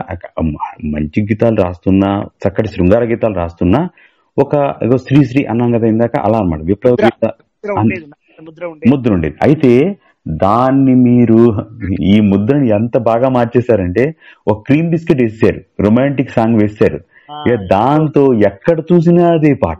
కాదు గ్రీన్ బిస్కెట్ కాదు కళ్యాణ్. ముందే పదిహేనేళ్ళ ముందే నేను అంటే ఓ దిక్కు రామలమ్మ ఒసే రామలమ్మ రాస్తూ ఓ దిక్కు ఆ, నా- మన నాగార్జున గారి నేను. దాంతో నాకు రెండు రాస్తాడు ఈ అబ్బాయి అనేది వచ్చింది. అయితే వరుసగా- విప్లవ సినిమాలు రాయడం వల్ల మళ్ళీ ఒక ముద్ర పడింది. ముద్ర పడింది ముద్ర పడింది. దేవుడు వరం అందిస్తేతో ఆ ముద్ర పగిలిపోయింది బ్రేక్ అయింది. ఇక్కడి నుంచి అలా అలా ఏ పాట అయినా రాస్తాడు అని రావడానికి. అంటే ఆ పాట మాత్రమే రాస్తాడు అనుకున్న వాళ్ళు ఏ పాట అయినా రాస్తాడు. అదే దీర్ఘమైన ప్రయాణం లోపల ఇంకా క్రీమ్ బిస్కెట్లు వచ్చినాయి సారంగ దర్యాలు సారంగా ధైర్యాలు వచ్చి అసలు ఏంటి అసలు అసలు జనబాహుల్యంలో రావచ్చు ఏ దరువనే రావచ్చు. అసలు జనబాహుల్యంలో నోటి మీద ఆ పాటలు వస్తాయి. మామూలుగా ఇప్పుడు ఎవరైనా మామూలుగా మాట్లాడు స్టూడెంట్స్ అందరూ చేయాలంటే ఫస్ట్ ఈ పాట లేనిదే అసలు ఛాన్సే లేదు ఆ గ్రూప్కి అసలు అలా ఉంది ఇప్పుడు పరిస్థితి.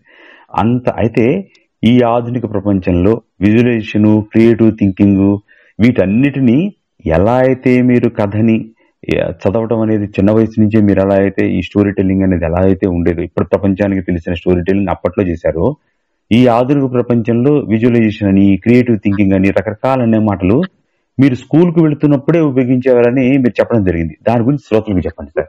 నేను అంటే స్కూల్కు టీచర్గా ఉన్నప్పుడే స్కూల్కు టీచర్గా ఉన్నప్పుడే ఎంత దండిగా ఉండేదంటే ఈ సినిమాలోకి రావాలని. నేను సైకిల్ మీద ఒక్కడిని వెళ్తూ. నాకు నేనే నేను మద్రాసు వెళ్ళినట్టు దాసరి గారిని కలిసినట్టు ఆయన నాతో మాట్లాడినట్టు నేను అనుకున్నాను. అప్పటికి ఇంకా ఇంకా ఐదేళ్ళకు నేను బయలుదేరతా సినిమాకి. ఐదేళ్ళ ముందు సంగతి చెప్తున్నాను ముందు. ఎనభై మూడులో నాకు జాబ్ వచ్చింది. ఎనభై మూడు నుంచి తొంభై ఐదు దాకా నేను స్కూల్లో ఉన్నాను. కాబట్టి ఎనభై మూడు నుంచి ఇట్లా అనేక వందల సార్లు నా పాట అద్భుతంగా ఉందని శ్రోతలు ప్రేక్షకులు సభలలో మెచ్చుకున్నప్పుడల్లా మన గమ్యం ఇది కాదు కదా మన గమ్యం తరగతిలో పాఠం కాదు.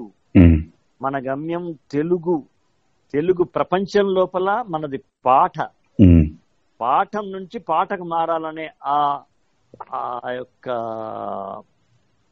విపరీతమైనటువంటి ఆ జ్వాల. దాన్ని క్రమంలో నేను దాసరి గారితో మాట్లాడేవాడిని. ఏది ఊహ ఊహల్లో. విజువలైజేషన్ వేసుకుంటూ మాట్లాడుకుంటూ పోయేవాడిని. నమస్కారం గురుగారు పాదాభివందనాలు. ఆ ఏమయ్యా ఎన్ని పేరేం పేరు? నా పేరు సుద్దాల అశోక్ తేజ అంటారు సార్. పాటలు బాగా రాస్తాను. "ఉమ్, అవునవును నిజమే ఎవరు అంటుంటే విన్నాను. ఏది? ఒక పాట వినిపించు. ఉమ్, నేను వింటా. "నువ్వు చాలా బాగా రాస్తా. ఇవన్నీ సినిమా ఇండస్ట్రీలోకి అడుగు పెట్టకన్నా ఒక ఏడెనిమిది సంవత్సరాల ముందే నేను ఊహించుకునేవాడిని. ఉమ్, ఉమ్, అతి విచిత్రమైన విషయం ఏంటంటే నేను ఎట్లా ఊహించుకున్నానో అదే జరిగింది దాసరి గారి దగ్గర దగ్గర సంభాషణ. అట్లా ఒక విజువలైజేషన్ని. కూడా నిజం చేసుకోవడం అనేది సాధ్యం అవుతుంది అంటే సాధ్యం అయ్యింది అవుతుంది. దానికి మీరు ఇదే ఇప్పుడు ఆధునిక ప్రపంచంలో ఈ సీక్రెట్ మూవీ గానీ పుస్తకాలు చదివినవి ఇప్పుడు చదివి నేర్చుకునేవి దానికి ఏదైనా ఉదాహరణ ఉందా అంటే హండ్రెడ్ పర్సెంట్ సుద్దాల అశోక్ తేజ్ గారి ఏవైతే చెప్పారో అదే మీకు ఉదాహరణ గుర్తుపెట్టుకోండి అన్నంత అద్భుతంగా ఉంది సార్ అది. అంత అది అలాగే నేను నేను మా మిస్సెస్కు చెప్పొచ్చాను మా పిల్లలకు సినిమా ఇండస్ట్రీ. నేను పోయిన మూడు సంవత్సరాలలో నంది తీసుకుంటాను ఐదు సంవత్సరాలలో నేషనల్ అవార్డు తీసుకుంటాను చెప్పొచ్చా. పెట్గా మూడు సంవత్సరాలకు కన్ను కంటే కూతున్న కన్నులో మొదటి నంది తీసుకున్నా. కాకపోతే నేషనల్ అవార్డు రావడానికి ఐదేళ్ళు కాదు తొమ్మిదేళ్ళు పట్టింది. అప్పుడు నేను అనే ఐదేళ్ళు అయిన దాకా ఆరేళ్ళు అయినాక నా- కూతురు అనేది నా బిడ్డ. ఆయన నాన్న నువ్వు నేషనల్ అవార్డు వస్తాను ఏది నాన్న ఇంకా అంటే అవుతుంది బెట కాకపోతే అవ్వకుండా పోదు ఆలస్యం అవుతుంది కావచ్చు కానీ అవ్వకుండా పోదు అనేవాడిని. టూ థౌజండ్ త్రీలో I got excellent excellent. Sir ఇది వింటున్న ఈ యువకులకి ఎవరైతే శ్రోతలు ఉన్నారో వాళ్ళకి ఎంతో ఇంపార్టెంట్ ఆన్సర్ సార్ ఇది. ఈ వాళ్ళు వాళ్ళ వాళ్ళ పూర్తిగా ఎలా ఆలోచించాలి ఎలా ఆధునికంగా ఆలోచించాలి ఈ చిన్న చిన్న సమస్యలకే కంగారు పడిపోకుండా ఈ- ఈ- ఇప్పటిదాకా మీరు చెప్పిన ఇవన్నీ గుర్తుపెట్టుకుంటే ఖచ్చితంగా వాళ్ళకు ఒక అద్భుతాలను వాళ్ళు భవిష్యత్తులో చూడగలుగుతారు. అయితే అయితే ఒక టీచర్గా మీరు విధి నిర్వహణలో ఉంటూ మీరు ఎలా వచ్చారు దాని నేపథ్యం ఏంటి? ఎందుకంటే మీకు అది ఉండేది ఇది ఉండేది. అంత పని ఒత్తిడిలో ఇలా ముందుకు వెళ్ళాలి అంటే చాలా ఒడిదుడుకులు ఎదుర్కొని ఉంటారు. ఏ ఇప్పుడు టీచర్గా నేను మేడిపల్లిలో చేశాను పక్క బండలింగాపూర్లో చేశాను మెట్టిలో హరిజనవాడ స్కూల్లో కూడా చేశాను. అయితే నేను నాకు ఒక అలవాటు ఏంటంటే మిత్రమా నేను. ఏ పని చేస్తే ఆ పని గురించి ఆలోచిస్తా ఉమ్, ఇప్పుడు చర్చిల్ అంటాడు. రెండ ప్రెసిడెంట్ అంటారు ఆయన్ని? అవునండి చర్చలు కరెక్ట్. చర్చిల్ గారు ఉమ్, మీరు జీవితంలో ఇంత గొప్ప స్థాయికి ఎట్లా వచ్చారు అండి అంటే ఆయన ఉమ్. అంటాడు నేను దువ్వుకునేటప్పుడు వెంట్రుకల గురించే ఆలోచిస్తా తప్ప ఇంకోటి దాన్ని ఆలోచించా అన్నాడు. Correct correct. బాగా. ఏ పని చేస్తున్నప్పుడు అదే ఆలోచించడం అన్నట్టుగా నేను నేను పాట రాస్తే నేను నా కుటుంబము నా భార్య నా పిల్లలు నా మనవరాలు నా మనవడు జ్ఞాపకం రారు. పాట నా చుట్టూ తిరిగి చుట్టూరుగా వైఫై లా తిరుగుతూ ఉంటది. నేను పాఠం చెప్పినప్పుడు కూడా నా నేను రైటర్ని లేకపోతే నేను ఇంకేదో సినిమాలకు వెళ్ళాలా అది జ్ఞాపకం ఉండదు నాకు తరగతి గదిలో కాలు పెడితే. నా పిల్లలు నేను నా పిల్లలకు నేను ఏం చెప్పాలి? నా పిల్లల యొక్క పర్సనల్ బాధలు ఏంటి? వాళ్ళ యొక్క ఇంట్లో ఉన్న పేదరికం ఏంటి? వాళ్ళని నేను ఎట్లా అడ్జస్ట్ చేసుకోవాలి? వాళ్ళకి ఎలా అర్థం కావాలి? ప్రకృతి అంటే అర్థం కావడానికి ప్రకృతి పాట రాసి వినిపించిన. అంటే అర్థం కావడానికి చెట్టు పాట వినిపించిన. పాటను పాఠంగా మార్చి వినిపించి కూడా పిల్లలకు నేను సేవ చేశాను ఇలా ఏ పని చేస్తే దాని గురించి ఆలోచిస్తాను. బయటకు వచ్చి నా ఏకాంతంలోకి వస్తే కథ. నా పాటే నా ప్రపంచం. పాటే నా కాంత పాటే నా కాంతి. ఓ అబ్బా అబ్బా కాంతా కాంతి. ఇలా నేను రావడం జరిగింది. ఇట్లా నేను నా- స్కూల్కు నేను న్యాయం చేశాను. నేను పనిచేసే దగ్గర కూడా నేను న్యాయం చేశాను. వదిలేస్తాను స్కూల్. సార్ ఇక్కడి నుంచి ఒక తమాషా విషయం. పెళ్ళికి ముందు ఏదో టమాటా గుడ్డు కూర ప్రహసనం ఉంది. ఏంటి సార్ అది? అన్యాయమైన పుస్తకాన్ని పేజీ పేజీ లైన్ లైన్ చూపిస్తే? నేను మా ఆవిడని పెళ్ళి చూపులకు వెళ్ళిన తర్వాత పెళ్ళి చూపులతో ఆ ఊర్లో ఒక ఏడెనిమిది మంది పది మంది దాకా అమ్మాయిలను చూసి మా ఆవిడని సెలెక్ట్ చేసుకున్న తర్వాత పెళ్ళి చేయడానికి వాళ్ళ ఇంట్లో కొన్న పరిస్థితులు సరిపోక ఒక తొమ్మిది నెలల విరామం దొరికింది. ఆ. తొమ్మిది నెలలు అంటే అమ్మా నాన్న చూసిన పిల్ల పిల్లనే గాని తొమ్మిది నెలల గ్యాప్ లోపల ప్రేమించే అమ్మాయి అయిపోయింది. నేను ఆమె ఉత్తరాలు రాసుకోవడం వల్ల. ఈ సందర్భంలో ఒక మిత్రుడు సత్యనారాయణ పెండం సత్యనారాయణ అని చిన్నప్పటి బాల్యమిత్రుడు. అతన్ని ఏం లేదు మళ్ళొకసారి మా ఆవిడని చూడాలని నా లోపల ఉన్న విషయాన్ని బయటికి చెప్పక మా ఫ్రెండ్ వస్తున్నాడు నేను ఒకసారి మా నేను చేసుకోబోయాను చూడడానికి ఆయన చూపిస్తా అని చెప్పి వంక పెట్టుకుని ఇద్దరం కలిసి పోవడం. పోయి పోయి అక్కడ అదే ఊర్లో మా చిన్నమ్మ ఉంది. మా చిన్నమ్మ చిన్నమ్మ బిడ్డ చెల్లె. మా చెల్లె ఇక్కడ పెద్ద ఆఫీసర్ ఆమె జిల్లా అధికారి అనుకో. పద్మజ అని పద్మజ రమణ సో నేను మా చెల్లింటికి పోవడం. చెల్లింటికి పోయి మా చెల్లెతోటి వాళ్ళ ఇంటికి వర్తమానం పంపించి ఆ అన్న వచ్చిండు అన్న ఫ్రెండ్ వచ్చిండు నిన్ను చూస్తారట రా అని. అంటే వాళ్ళ అమ్మ పర్మిషన్ తీసుకొని అమ్మ నేను పోవాలని అమ్మ మరి ఇట్లా బాగా వచ్చిందట మరి ఇట్లా అంటే ఏ పెళ్ళి చూపులు అయిపోయినాయి వరపూజ అంతా అయిపోయింది. కాబట్టి ఏం పర్లేదు పోయిరా బిడ్డ ఏం కాదులే బాగా వచ్చిపోయింది కానీ దూరం కలిసి వచ్చి ఇంకా పోయి కనబడి రాపో బిడ్డ అన్నాడు. ఉమ్, ఆమె పదకొండింటికి అట్లా వచ్చింది. ఇక మాట్లాడితే మా చెల్లెతోటేమో మా ఫ్రెండ్ మాట్లాడుకుంటూ కూర్చున్నాడు. నేనేమో వాడితో మాట్లాడుకుంటూ కూర్చున్నా. ఒంటి గంట అయింది. మాట ముచ్చట్లో ఒంటి గంట అయితే. ఏమైందంటే ఆకలి అవుతుంది కదా? అవును ఆకలిస్తుంది. ఆకలి వేస్తే మా మా చెల్లి అన్నది కదా అన్న అన్న నేనైతే అన్నం అయితే వండినా గానీ అమ్మ అన్నం వండి పెట్టింది కానీ నాన్న అమ్మ ఇద్దరు టీచర్లు వాళ్ళు మా చిన్నమ్మ మా చిన్నాన్న. వాళ్ళు కూర ఇట్లంతా టిఫిన్ కట్టుకుని పోయింది అన్న. మరి కూర మరి బాగలేదు మరి నలుగురికి కావాలి కదా మనకు అన్నది. ఉమ్, ముగ్గురికి కావాలి కదా అంటే నేనన్నా కదా నిర్మల నీకు ఏం కూర ఉండదు ఏదన్నా ఉండొస్తుందా అని అంటే ఆ ఉండొస్తుందని పాపం సిగ్గు బాధ భయము కాదంటట్లేదు అవునంటట్లేదు. నేను ఇంటికి పోతుంటే కూర్చోని నేనంట. మా చెల్లంటది కానీ ఉన్నా కదా అది నేనున్నా కదా. నేనే కదా తీసుకొచ్చిన నిన్ను. ఒక్కదాని లేవు కదా నేనున్నా కదా అది నేను ఎందుకు భయపడతావు? ఏదో కూర అంటుంది కదా వంటరాదు మరి అందరం కలిసి తిందామంటే మా అప్పుడు మా మిస్సెస్ వితౌట్ పెళ్ళి కాక ముందుకే నాకు.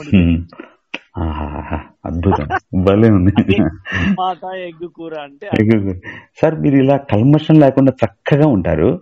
అలాంటి మీరు ఎనమంది ఎన- ఎనమండుగురు అమ్మాయిలకు ఒకే రోజు చూసి చూడడమే కాదు. మిమ్మల్ని ఒక మాదిరి రౌడీ అనే పరిస్థితి అన్న అని అని కూడా అన్నారు. ఏమిటి అసలు ఆ విషయం ఏమిటి? ఆవిడే అన్నది. అది మొట్టమొదలు మా ఆవిడతో సంప్రదింపులు అయిన తర్వాత తొమ్మిది నెలల దాకా పది మా వచ్చే ఏడాది దాకా పెళ్ళి చేయమంటే. మా అమ్మ ఏం చేసింది కదా వచ్చే ఏడాది దాకా ఏంటి అమ్మమ్మ ఇది ఏదో పెళ్ళి అనుకున్నాము అనుకుంటే మూడు నాలుగు నెలలు అయిపోవాలి కానీ వచ్చే ఏడాది దాకా ఏంటిదంటే. మరి పోవా మరి ఆమె అట్లా అన్నది కదా మరి ఈ ఊళ్ళో ఇంకొక ఎనిమిది మంది పిల్లలు. చూస్తావా మరి చూపిస్తాను. అప్పుడు నేను ఎనిమిది మంది చూసే వరకల్లా అంతకు ముందు ఈమెను ఓకే అనుకున్నాం కదా ఒక రకంగా అవును ఈమె కోపం వచ్చేసింది.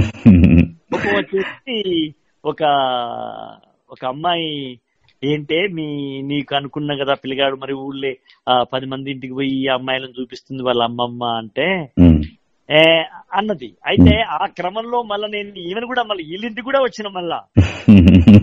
వీళ్ళింటికి వచ్చి నేను బయటకు వచ్చినాక మరి మరి మందులో నీకు ఎవరు నచ్చింది పిల్లగా అని మా అమ్మమ్మ అంటే ఏమో అమ్మమ్మ ఇక వీళ్ళేమో ఏడాది అంటున్నారు కానీ నాకు అందరికంటే ఈ అమ్మాయి నచ్చింది అమ్మమ్మ అని నేను అన్నా. ఉమ్, ఉమ్, అప్పుడు నేను నేను మాట్లాడతలే అబ్బా నేను మాట్లాడతలే అని. అయితే ఆ కోపంలో నన్ను నాతో పాటు ఇంత మందిని చూసాడు అనే కోపంలో ఎవరు అడిగితే ఆ ఏ మంచిగున్నాడు ఆయన? ఏ మంచిగున్నాడు ఎవరు అడిగి అప్పుడు హిప్పీ ఉండేది కళ్యాణ్. అప్పుడు హిప్పీ హిప్పీ. రోజులు అవి అవును హిప్పీ రోజులు అవి హిప్పీ రోజులు బెల్బాటం బెల్బాటం అంటే కింద పెద్ద లూజ్ ఉండి. పైన ఫిట్గా ఉండేది. పిల్ల ఫిడుగా వచ్చిన సినిమా వచ్చిన రోజులు అవి? ఆరు ఆ రోజులలో ఆ, మొఖదర్కా సికిందర్ లాంటి సినిమాలు నడుస్తున్న రోజులలో బెల్బాటము ఈ పొడవైన ఈ కల్లీలు పెద్ద జుట్టు పెట్టుకొని పోతే ఏ మంచిగా ఉన్నాడు ఆయన? ఆయన పెద్ద మంచిగా ఉన్నాడు. లెక్కున్నాడు. కానీ ఏం చేస్తాం? రౌడిగాన్ లెక్కున్నా అన్న అన్న ఆయననే పెళ్ళి చేసుకుంది మళ్ళా. చాలా బాగుంది. సార్ ఈ ఠాగూర్ సినిమాకి మీకు నేషనల్ అవార్డు రావడం జరిగింది. నేను సైతం ప్రపంచాగ్ని సమిధినొక్కటి ఆహుతిచ్చాను అనే పాట చాలా అద్భుతమైన పాట జనబాహుళ్యంలో చొచ్చుకుపోయింది ఆ పాట. అసలు ఆ పాట నేపథ్యం చెప్పండి సార్. ఏముందబ్బా అది ఠాగూరు సినిమా అనేది అక్కడ మన తమిళంలో రమణ అనే సినిమా అనుకుంటా బహుశా. ఉమ్, ఉమ్, దాన్ని రీమేక్ చేశారు చిరంజీవి గారు చేశారు. దాంట్లో అసలు నిజంగా. తమిళంలో క్లైమాక్స్లో మనం రాసిన పాట లేదు తమిళంలో. కులంలో లేదు గాని ఇక్కడ వివి వినాయక్ మణిశర్మ గారు చిరంజీవి గారు ఏమనుకున్నారంటే ఇక్కడ ఒక పాట పెడితే చాలా అద్భుతంగా క్లైమాక్స్ వీర లెవెల్లో పైకి వెళ్ళిపోతుంది సినిమా అని అనుకున్న తర్వాత ఈ పాట ఎవరు రాస్తే కరెక్ట్ అంటే అప్పుడు అందరి దృష్టిలో నేను వచ్చాను సో నేను రావడం నా అదృష్టం అది. ఆయన చిరంజీవి గారు పిలిపించారు వినాయక్ గారు మనిషి గారు పిలిపించి ఈ కథ చెప్పినారు. ఇది క్లైమాక్స్లో వస్తుంది. ఈ పాట వస్తుంది. అప్పుడు చిరంజీవి గారు ఏమన్నారంటే నాకు నువ్వు ఏమన్నా రాసుకో కానీ నాకు ముందు మాత్రం చిరంజీవి గారు ఏమన్నారంటే శ్రీశ్రీ రాసిన ఆ నేను సైతం ప్రపంచాగ్నికి సమిధన ఒక్కటి దారవోసాను ఆహుతి ఇచ్చాను ఆవుతిచ్చాను ఉమ్, కావాలి ఆ రెండు వాక్యాలు అయినాక నువ్వు రాయాలంటే అలాగే సార్ అని చెప్పేసి ఆ వాక్యాలు తీసుకుని వాటికి సమానంగా చెడగొట్టకుండా రాయాలి కదా శ్రీశ్రీ చెడగొట్ట- శ్రీశ్రీ పేరు శ్రీశ్రీ యొక్క వాక్య విన్యాసం వికృతం కాకుండా ఉండడానికి నేను ఆయన ధోరణిలోనే మొదలెట్టా. అగ్ని నేత్ర మహోగ్ర ఉమ్, సైతం ప్రపంచాగ్నికి అంట. కాబట్టి నేనేం చేశాను? అగ్ని నేత్ర మహోగ్ర జ్వాల దాచినావో రుద్రుడ. ఇలా అదే లెవెల్లోంచి మొదలెట్టి మెల్లగా లాస్ట్కి వచ్చే వరకు తేలిక చేశాను పాటని. శ్రీశ్రీ ఒరవడితో మొదలై ఆ తర్వాత మెల్లమెల్లగా మెల్లమెల్లగా అశోక్ తేజ వచ్చేస్తాను అశోక్ తేజ వచ్చారు. ఎంత బాగుంటుందంటే ఆ పాట. ఇప్పుడు ఠాగూర్ అనే సినిమా కనుక ఎక్కడైనా వేద్దాము దానికి సంబంధించి ప్రోమో వేద్దాం అంటే ఈ పాట వేస్తారు ఫస్ట్. అదే పాట ఇస్తారు అదే పాట అసలు ఇంకేం వేయరు. అలాగే కీర్తి శేషులు శ్రీహరి గారితో శ్రీ మోహన్ బాబు గారితో మీకు అద్భుతమైన అను అనుభవం అనుభవం ఉంది. వారి గురించి చెప్పండి సార్. అంటే ఇప్పుడు దాసరి నారాయణరావు గారికి పాటలు రాస్తున్న విప్లవ సినిమాలకు రాస్తున్న రోజులలో అదృష్టం కొద్దీ మోహన్ బాబు గారు ఫోన్లో ఓయ్ సుద్దాల నువ్వు ఈ విప్లవాలే రాసుకుంటా కూర్చుంటే ఈ ఏడాదికి ఒకటే వస్తది. నావి కమర్షియల్ సినిమాలు నా సినిమాలు కూడా రాసామనుకో మళ్ళీ ఇంటికి వెళ్ళాల్సిన పని ఉండదు. ఎప్పుడు హైదరాబాద్లో ఉండొచ్చు మద్రాస్లో ఉండొచ్చు అన్నాడు ఆయన. ఆ కలెక్టర్ గారి సినిమాకి నేను ఒక కమర్షియల్ పాటతో రాయడం స్టార్ట్ అయింది ఆయన గొప్పతనం ఏంటంటే ఆయన కొడుకులు హీరోలైన మొదటి సినిమాల దాకా నేను లేకుండా ఆయన సినిమాల్లో పాటలు లేవు. నా. పాట ఆయన సినిమాలు లేవు. అట్లా రాయించాడు మొత్తం. అదొక నా ప్రయాణానికి అదొక లక్ష్మీ ప్రసన్న అనేటువంటి ఒక రెండు చేతులు నా పాట దీపాన్ని కాపాడినట్టాయి ఉమ్, ఉమ్, అలాగే వసే రామలమ్మ సినిమా తర్వాత నాకు సినిమాలు ఎక్కువ లేకుంటే శ్రీహరి గారు ఉమ్, నువ్వు అద్భుతమైన రచయితవు నువ్వేమన్నా నిరాశపడి ఇక రావు కావచ్చు అని మళ్ళీ స్కూల్లోకి వెళ్ళిపోతానని వెళ్ళిపోకు నీకేమైనా డబ్బులు ఇబ్బంది ఉంటే నెలకు పదివేలైనా సరే నేనిస్తా మీ ఊరికి మీ కుటుంబానికి పంపించినందుకు. నేనిస్తా కానీ నువ్వు వెనక్కి మాత్రం వెళ్ళబోకు. నేను హీరోగా ఇప్పుడే మొదలు పెడుతున్నాను. నేను ఒక నాకు ఒక పదహారు సినిమాలు ఉన్నాయి నాకు హీరోగా. ఉమ్, అన్నిట్లలో నీ పాట లేకుండా నేను తీయను. ఓకేనా? కావాలి? నేను నేను గ్యారంటీ ఇస్తున్నాను నీ వెనక నేనున్నాను.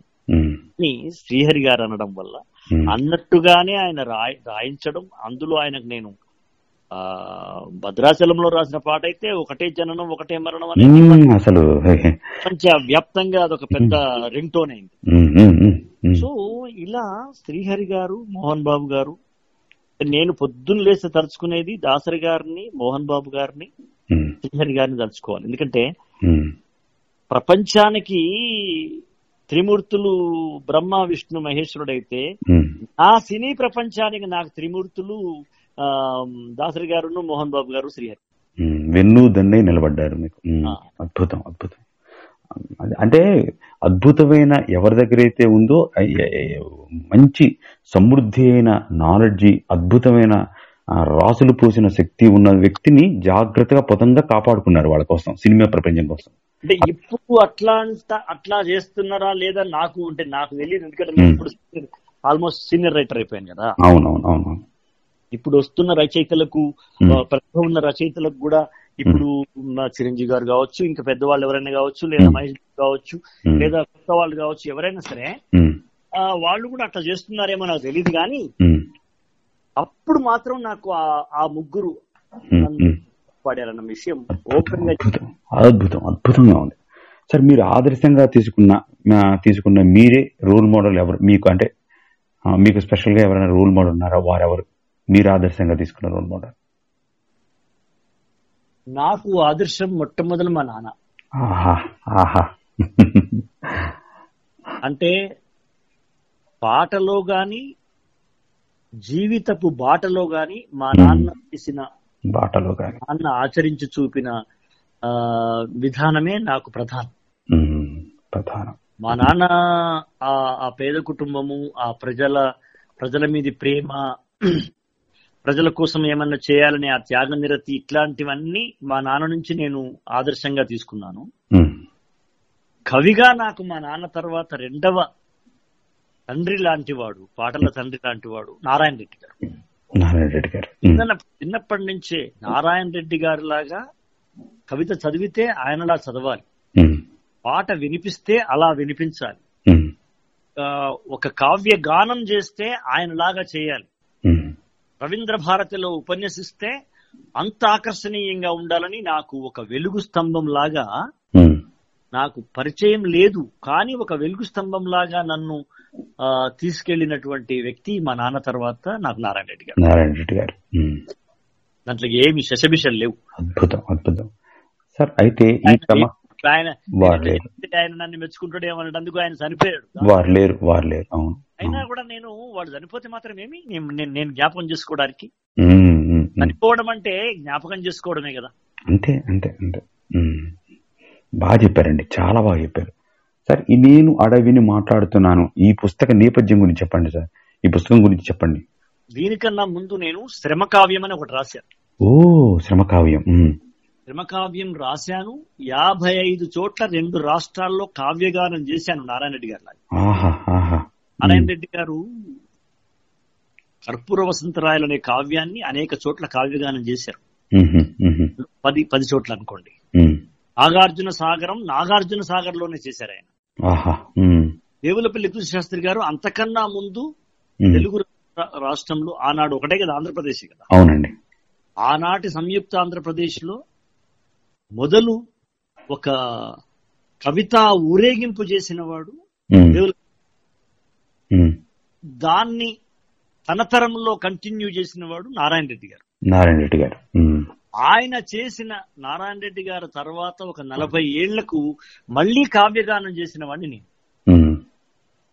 ఇలా శ్రమకావ్యం యాభై ఐదు చోట్ల చేశాను. శ్రమ అంటే ఆరు వేల సంవత్సరాల మానవుడి ఆది మానవుడి ప్రయాణం నుంచి ఈనాటి దాకా జరిగిన ఈ ప్రయాణంలో మనిషి ఎలా ఎదుగుతూ పరికరాలు ఎలా పుట్టించాడు. ఆయుధాలు ఎలా పుట్టించుకున్నాడు ఎలా బట్ట నేర్చుకున్నాడు ఎలా పుట్ట నేర్చుకున్నాడు ఎలా చెప్పు పుట్టింది ఎలా డప్పు పుట్టింది ఎలా చిత్రలేఖనం వచ్చింది ఎలా గానం వచ్చింది ఎలా. కవిత్వం వచ్చింది వీటన్నిటికీ పునాది శ్రమనే శ్రమ. అనే నేపథ్యంలో శ్రమ కావ్యం రాశాను శ్రమ కావ్యం అది కావ్యగానాలు చేశాను తర్వాత ఆ తర్వాత నాకు అనారోగ్యమై నాకు ఇంకా అనారోగ్యం ప్రారంభం తెలుస్తుంది. నాకు ఆ ప్రమాద సూచన తెలిసే కన్నా ఒక ఆరు నెలలు ఏడాది ముందే నా లోపల ప్రకృతిని విధ్వంసం చేస్తున్నటువంటి ఈ ప్రపంచం చెట్లను అడవుల్ని పర్యావరణాన్ని నాశనం చేస్తున్నటువంటి ఇనుప డేగలు ఉమ్, ఇవన్నీ చూసి కలత చెందుతూ ఉన్నాను అనేక సంవత్సరాలుగా. కానీ అక్కడ శ్రమకావ్యం తర్వాత ఒక ఒక పర్యావరణ కావ్యం ఒక నేచర్ ఒక ఎక్కువ పొయిట్రీ రాయాలి అది కూడా కావ్యం లాగానే లాంగ్ పోయం రాయాలనే ఆలోచనలో నేను అడవిని మాట్లాడుతున్నాను అనేటువంటి కావ్యం పుట్టింది. అది స్టార్ట్ అయిన కొద్ది రోజుల్లోనే నాకు లివర్ ట్రాన్స్ప్లాంట్ చేయాల్సి వచ్చింది. లివర్ ట్రాన్స్ప్లాంట్కు పొద్దున పన్నెండు పదమూడు గంటల ఆపరేషన్ అప్పుడు నాకు ఎనస్థీషియా ఇచ్చే ముందు కూడా నేను ఏం ఆలోచించానంటే ఇది అయిపోద్ది దాన్ని ఉంది I can I will back. వచ్చేస్తాను. మరి నా కొడుకే నాకు లివర్ ఇచ్చినాడు అర్జున్ తేజ చిన్నోడు. అర్జున్ తేజ్ గారు. వాడు ఇచ్చినాడు నేను తీసుకుంటున్నాను నా కొడుకు లివర్ కాబట్టి ఐ విల్ బ్యాక్ అనుకొని నేను ఎనస్థీషియా ఇచ్చినప్పుడు నేను ఆలోచించిన ఆలోచన ఏంటంటే ఉమ్, నేను కావ్య అడవిని నేను అడవిని మాట్లాడుతున్నాను కావ్యం లోపల ఎనిమిది చాప్టర్ రాశాను. తొమ్మిదో చాప్టర్లో మనం ఏ పాయింట్ రాయాలి అని ఆలోచిస్తుండగానే నాకు ఎనస్థీషియా ఇవ్వడం నేను స్పృహ కోల్పడం జరిగింది. ఉమ్, ఆ కావ్యపుట ఆలోచనలోనే నాకు నేను మత్తులోకి వెళ్ళాను. ఆపరేషన్ జరిగింది. నాకు మెలకువ రాగానే నేను మొదలు గుర్తు చేసుకుంది ఏంటంటే నా కుర్చీ కదిలించి చూసుకున్నాను. Hmm. కదిలి కదిలింది. బ్రెయిన్ పనిచేస్తున్నాను చూస్తే బ్రెయిన్ పనిచేసింది అయితే నా కావ్యానికి ఏం దోషం లేదు ఆటంకం రాదనుకొని మేల్కొన్నాను ఇది అడవిని నేను మాట్లాడుతున్నాను అనేటువంటి కావ్యానికి కావ్య ఆరంభానికి ఆపరేషన్ సౌరంభానికి మధ్య లింక్ ఉన్నది అద్భుతం అద్భుతం. ఇది ఆత్మ సంబంధమైందే ఈ పుస్తకం. అర్థమైపోయింది. ఎందుకంటే ఎనస్థీషియాకు వెళుతున్నప్పుడు మొదలు మీ మీ మస్తిష్కంలో ఉంది. లేచినప్పుడు దానికి అదే ఆలోచనలతో ప్రేరణతో ముందుకెళ్ళాలని మీరు ముందు చెక్ చేసుకుంది మీ చెయ్యి. నేను రాసే చెయ్యి. అబ్బాబ్బా. ఎంత గొప్ప విషయం అండి. కడుపు లోపల కాలేయ విలవిలార్భటి. విలగల. గడప అవతల కరోనా పెళపెళార్భటి. ఉమ్. హృదయంలో అరణ్య కావ్య గలం గలల కావ్య వధూటి. ఇది. నా కావ్యానికి భూమిక. నయాగరా జలపాతం ఎదురుగా వినపడుతోంది కనబడుతుంది. వినపడుతోంది ఇలా ఆ కావ్యం పూర్తయింది బ్రదర్. అది డిటిపి కూడా అయిపోయింది. దాదాపుగా ప్రింట్ దగ్గరికి వెళ్తున్నాము. బహుశా ఈ కరోనా కొంచెము ఇంకొంచెం తగ్గుముఖం బట్టి నేను కూడా ఇప్పుడు నేను పోస్టెడ్ పోస్ట్ అంటే సర్జరీ అయినాక ఉన్నాను కాబట్టి నాకు కొంచెం అనుమతి లేదు ఇప్పుడు ఇంకెక్కువ ఉమ్, బయటకు తిరగడానికి. నాకు డాక్టర్స్ అనుమతి ఇంకా పూర్తిగా లేదు కాబట్టి కొంచెం ఆ స్వేచ్ఛ దక్కగానే ఉమ్, డాక్టర్ మీరు మీరు వెళ్ళొచ్చు అని అన్నప్పుడు వెంటనే నేను దాదాపు నేను అనుకుంటున్నాను. దసరా వరకు ఉమ్. మన బయటికి రావాలనే ఆలోచనలో ఉన్నాను సూపర్ ఆ, బాగుంది. సార్ ఈ అశోక అశోకవనం అనే పుస్తకం గురించి కూడా చెప్పండి సార్. అది కూడా రాశారు కదా మీరు? ఆ, అవును. అది కూడా ప్రింట్ కావాల్సిందే. అశోకవనం ఏంటి అంటే ఇదేమో ప్రకృతి టోటల్ ప్యూర్ ప్రకృతి మీద రాసింది. అడవుల్ని పాడు చేయొద్దు చెట్లను పాడు చేయొద్దు. ఈ గుట్టలేమన్నాయిరా మీ మీరు పొట్టలు పెట్టుకుంటున్నారు అన్నట్టు. గుట్టల్ని కూలగొట్టడం ఇప్పుడు. ఏముంది? ఇనుప గనుల కోసం గుట్టల్ని నేలమట్టం చేస్తారు కదా. Correct correct. ఇలా ఆ, దాన్ని అది అడవి కావ్యంలో రాశాను. అడవి కాయండి సార్ అడవితో సంబంధం ఉన్న వ్యక్తులు ఉన్నారు. ఎవరు?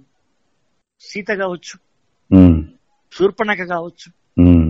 తాటక కావచ్చు రాముడు కావచ్చు శబరి కావచ్చు పరశురాముడు కావచ్చు రేణుక కావచ్చు ఆ రాముడి చేత నరకబడ్డ శంభూకుడు కావచ్చు. వేలు నరికివేయబడ్డ ఏకలవిడు కావచ్చు వీళ్ళందరిది అడవి నేపథ్యమే. అడవి నేపథ్యం ఈ అడవితో సంబంధం అడవి కళ్ళ ముందు జరిగినటువంటి ఘట్టాలు ఏవైతున్నాయో అది ఎక్కడి నుంచి? రేణుక దగ్గర నుండి పూలందేవి దాకా. పూలందేవి తెలుసు కదా? తెలుసండి పూలందేవి. చెంబల్లోయలో ఉండే ఆవిడ. రేణుకాదేవి నుండి పూలందేవి దాకా అలాగే ఇంద్రవెల్లి నుండి ఆనాటి ఆనాటి దండకారణ్యం దాకా. దండకారణ్యం వరకు. ఇవన్నిట్లో ఒక మనిషి పాత్ర ఒక దయనీయమైనటువంటి అన్యాయం ఒక ఒక అత్యాచారం ఒక హత్యాచారం ఉమ్, ఇవన్నిటికి ఏ ఏ వ్యక్తులు సంబంధితులై ఉన్నారో. ఒక. భక్తి. శబరి అంటే భక్తి. శబరి అంటే భక్తి అవును. వాలి అంటే ఒక ఒక యుక్తి. యుక్తితో యుక్తి. నమ్మాల్సి వచ్చింది ఆయన. శబరిది భక్తి వాలిది వాలి. కావడంలో యుక్తి. యుక్తి. అవునా? అవును అవును. ఆ తర్వాత ఒక ఒక ఒక రావి చెట్టు గౌతముణ్ణి ఆహ్వానించి రావి చెట్టు కింద గౌతముడికి జ్ఞానబోధ కాబట్టి అది భక్తి? భక్తి. లేదా మర్రి చెట్టుకు రాధకి యమునా తీరంలో సంబంధం ఉందనుకుంటే కృష్ణుడితో రాధకి మర్రి చెట్టుకు ఉన్నటువంటి సంబంధం. ఆ ఆ భక్తి. ఈ భక్తి యుక్తి భక్తి ముక్తితో పాటు. విముక్తి కోసం పోరాటం చేసినటువంటి ఒక ఒక బీర్సా ముండా ఉమ్, ఉమ్, ఉమ్. రామరాజు అబ్బో ఎలా కలిపారండి? ఒక కొమరం భీం ఉమ్, ఉమ్, ఉమ్, వీళ్ళందరి నేపథ్యం తీసుకుని అశోకవనం. అశోకవనం అంటే ఒక అడవి. అశో కవనం అశోక్ యొక్క కవిత్వం అనొచ్చు. కవిత్వం. ఇలా ఆ. పేరుతో ఒకటి రాబోతుంది. అది కూడా చాలా అద్భుతంగా ఆ సెటైర్స్ బాగా ఉంటాయి. ఖచ్చితంగా. ఎందుకంటే ఇంతమందిని ఎక్కడ పురాణం ఎక్కడ ఆధునికం ఎక్కడ దాని సామాజికంలో కలుపుతూ తీసుకురావడం అనేది అద్భుతమైన ప్రయోగం. ఇప్పటి వరకు ఎవరు చేయలేదు. ఇంత అద్భుతమైన ప్రయోగం మేము మొదటిసారి వింటున్నాం. చాలా చాలా వేయి కళతో ఎదురు చూస్తున్నాం దానికోసం. ఈ పుస్తకం రాగానే ఆ పుస్తకం వచ్చేస్తుంది. వచ్చేస్తుంది. సార్ ఈ క్రమంలో మీకు లివర్ ఇచ్చిన డోనర్ గురించి స్ఫూర్తిదాయకమైన నాలుగు మాటలు చెప్పండి సార్ వారి గురించి. నా చిన్న కొడుకే నాకు డోనర్ ఇచ్చిండు. డోనర్ డోనర్ అయ్యిండు. అంటే జీవన్ దాన్ లోపల కూడా అవయవాలు ఉంటాయి కానీ ఆ అవయవాల కోసం అప్లికేషన్ పెట్టుకుంటే బాగా లేట్ అవుతుంది మీ పరిస్థితి బాగలేదు అని డాక్టర్ చెప్పినప్పుడు. నా ముగ్గురు పిల్లలు అమెరికాలో ఉన్న నా పెద్ద కొడుకు కరీంలో ఉన్న నా బిడ్డ స్వప్న పెద్ద. కొడుకు చైతన్య చిన్న కొడుకు అర్జున్. ముగ్గురు కూడా డాక్టర్లకు మా. ముగ్గురులో ఎవరిది పనికొచ్చినా తీసుకోమనేటువంటి కాన్సెంట్ ఇచ్చిండ్రు. ఇది ఒక గొప్ప అదృష్టం. సార్ ఎందుకంటే నాకు డాక్టర్లే చెప్పిండ్రు. భార్య ఇవ్వక కొడుకులు ఇవ్వక అన్నదమ్ములు ఇవ్వక చనిపోయిన వాళ్ళు చాలా మంది ఉన్నారయ్యా నీ మీ మీ నాన్న సంస్కారం గొప్పది మీ నాన్న యొక్క వంశధార గొప్పది. నీ ముగ్గురు పిల్లలు కూడా నీకు వాళ్ళు ఇవ్వడానికి రెడీగా ఉన్నారు. నేనే ఎన్నిక చేసుకోవాల్సి వచ్చింది. ఏది తీసుకోవాలని. ఇప్పుడు డాక్టర్ ఎన్నిక చేసుకుంది నా చిన్న కొడుకుని. వాడు వయసు చిన్న కదా. చిన్నవారు. చిన్నవారు కదా. చిన్నవాడు వాడు అమెరికాలో ఉన్నాడు. కరోనా ఉంది. మళ్ళీ ఆయన రప్పించాలి. మళ్ళీ ఆయనకి ఏమన్నా కరోనా అయితే కష్టము. అమ్మాయి కరీంనగర్లో ఉంది. ఉంది. అందులో మళ్ళీ తర్వాత నీకు సేవ చేయాల్సిన అవసరం ఉంది ఆమె. నీ భార్య ఉండాలి. నీకు తమ్ముడు మా ఇంట్లో ఇద్దరం కదా పేషెంట్లు. వాడు ఇచ్చిన వాడికి కడుపు కొయ్యాలి తీసుకునేవాడు కడుపు కోసుకోవాలి కదా. ఇద్దరిని చూసుకోవడానికి అటు కోడలు ఉండాలి స్వప్న ఉండాలి మీ అమ్మ ఉండాలి. కాబట్టి. చిన్న కొడుకు తీసుకుందామని సెలెక్షన్ డాక్టర్ చేసి. మా వాడు ఎంత ఈజీగా తీసుకున్నాడంటే అదే జాబ్లోకి వచ్చినట్టు వచ్చిండు వాడు. ఏముంది నాన్న కొంచెం అంత కోస్తారు కొంచెం అంత ముక్క తీస్తారు పెడతారు. ఆ తర్వాత నేను మూడు నెలల నేను ఓకే అయిపోతాను. ఆ తర్వాత నా పని నేను చేసుకుంటాను నీకు నీకు కావడానికి కొంచెం ఏడాది పడుతుంది కావచ్చు అని ఇంట్లో నేను చెప్పాల్సింది నా కొడుకుతో పాటు నా కోడలు కూడా. ఆవిడ గొప్పతనం. శ్వేత ఆమె ఎంఫార్మసీ చేసింది. ఆమెకు ఇప్పుడు మా మనవరాలు ఉంది. వాళ్ళిద్దరు నా దగ్గరే ఉంటారు. చిన్న కొడుకు చిన్న కోడలు మనవరాలు నా దగ్గరే ఉంటారు. అమెరికాలో అమ్మాయి ఏమో కరీంనగర్ అయితే. డాక్టర్లు ఏమన్నారంటే ఉమ్, ఒంటరొంటరిగా వీడియో తీసుకుంటారు వాళ్ళు. కోడల్ని కూడా ఆ శ్వేతను కూడా అమ్మ బలవంతంగా నీ నీ భర్తను ఇప్పిస్తున్నారా?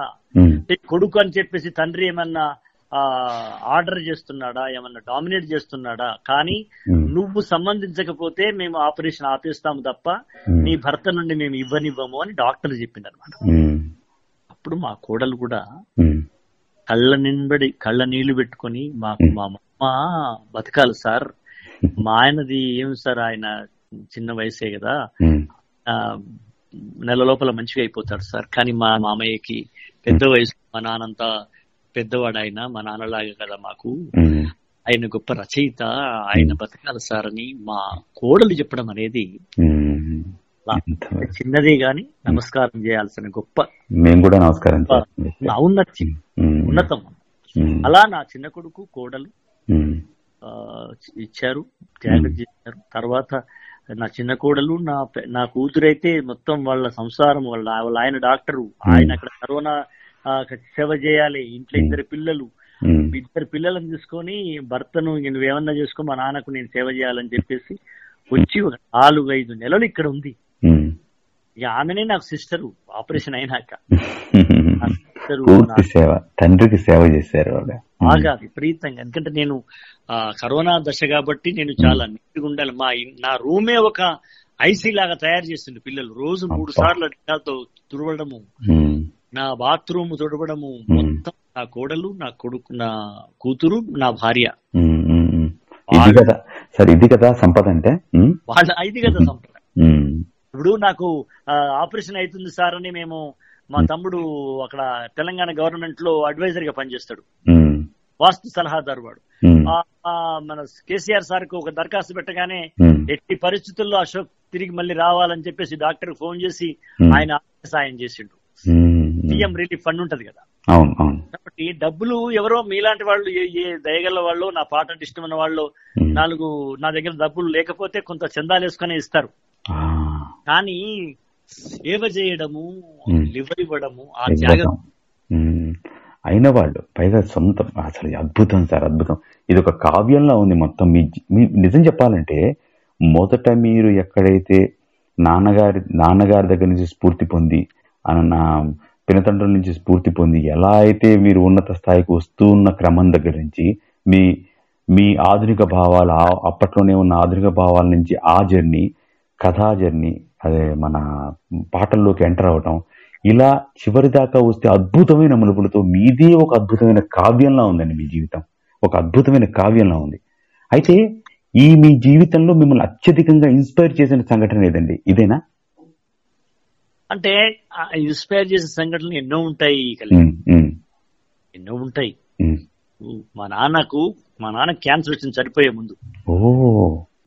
చనిపోయే ముందు మా నాన్న మా నాన్నను పార్టీ వాళ్ళు రష్యాకు పంపిద్దామన్నారు.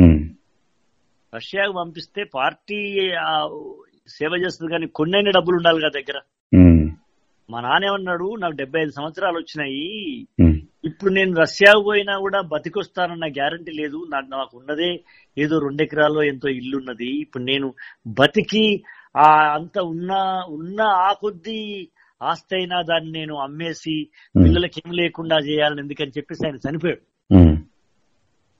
ఆయన అట్లాంటి త్యాగం చేశాడు మా కోసం ఉమ్. అదొక మరపురాని సంఘటన. మరపురాని సంఘటన అవును.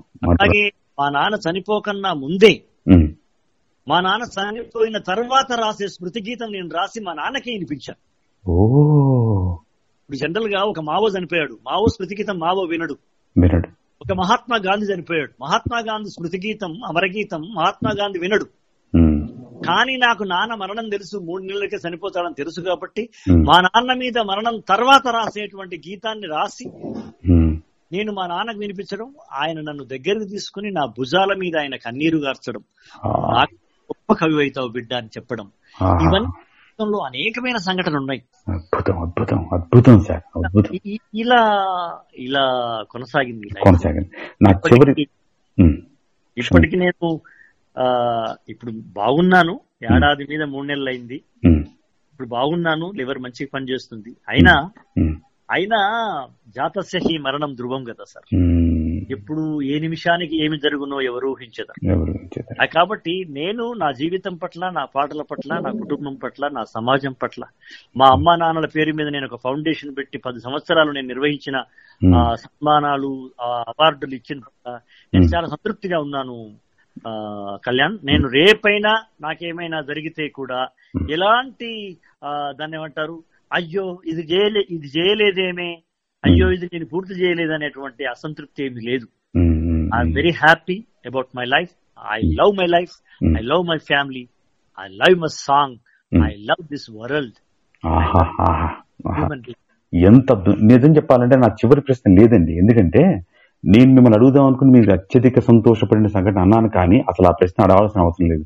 మీరు చెప్పిన ఈ ఇప్పుడు లాస్ట్ ఈ చెప్పిన విషయాలే అత్యధిక అత్యధికమైన ఆనందాన్ని ఇచ్చేవి సంతోషాన్ని ఇచ్చేది మీరు నూటికి నూరు శాతం స్ఫూర్తిదాయకమైన వ్యక్తి. మిమ్మల్ని ఆదర్శంగా తీసుకున్న వాళ్ళు మహోన్నత స్థితికి ఖచ్చితంగా వెళతారనడానికి ఇది మీరు చెప్పిన ఈ ఇది ఇది విన్న వాళ్ళందరికీ ఖచ్చితంగా అర్థమవుతుంది అది చాలా అద్భుతంగా మాట్లాడారు. నమస్కారం అండి. ధన్యవాదాలు.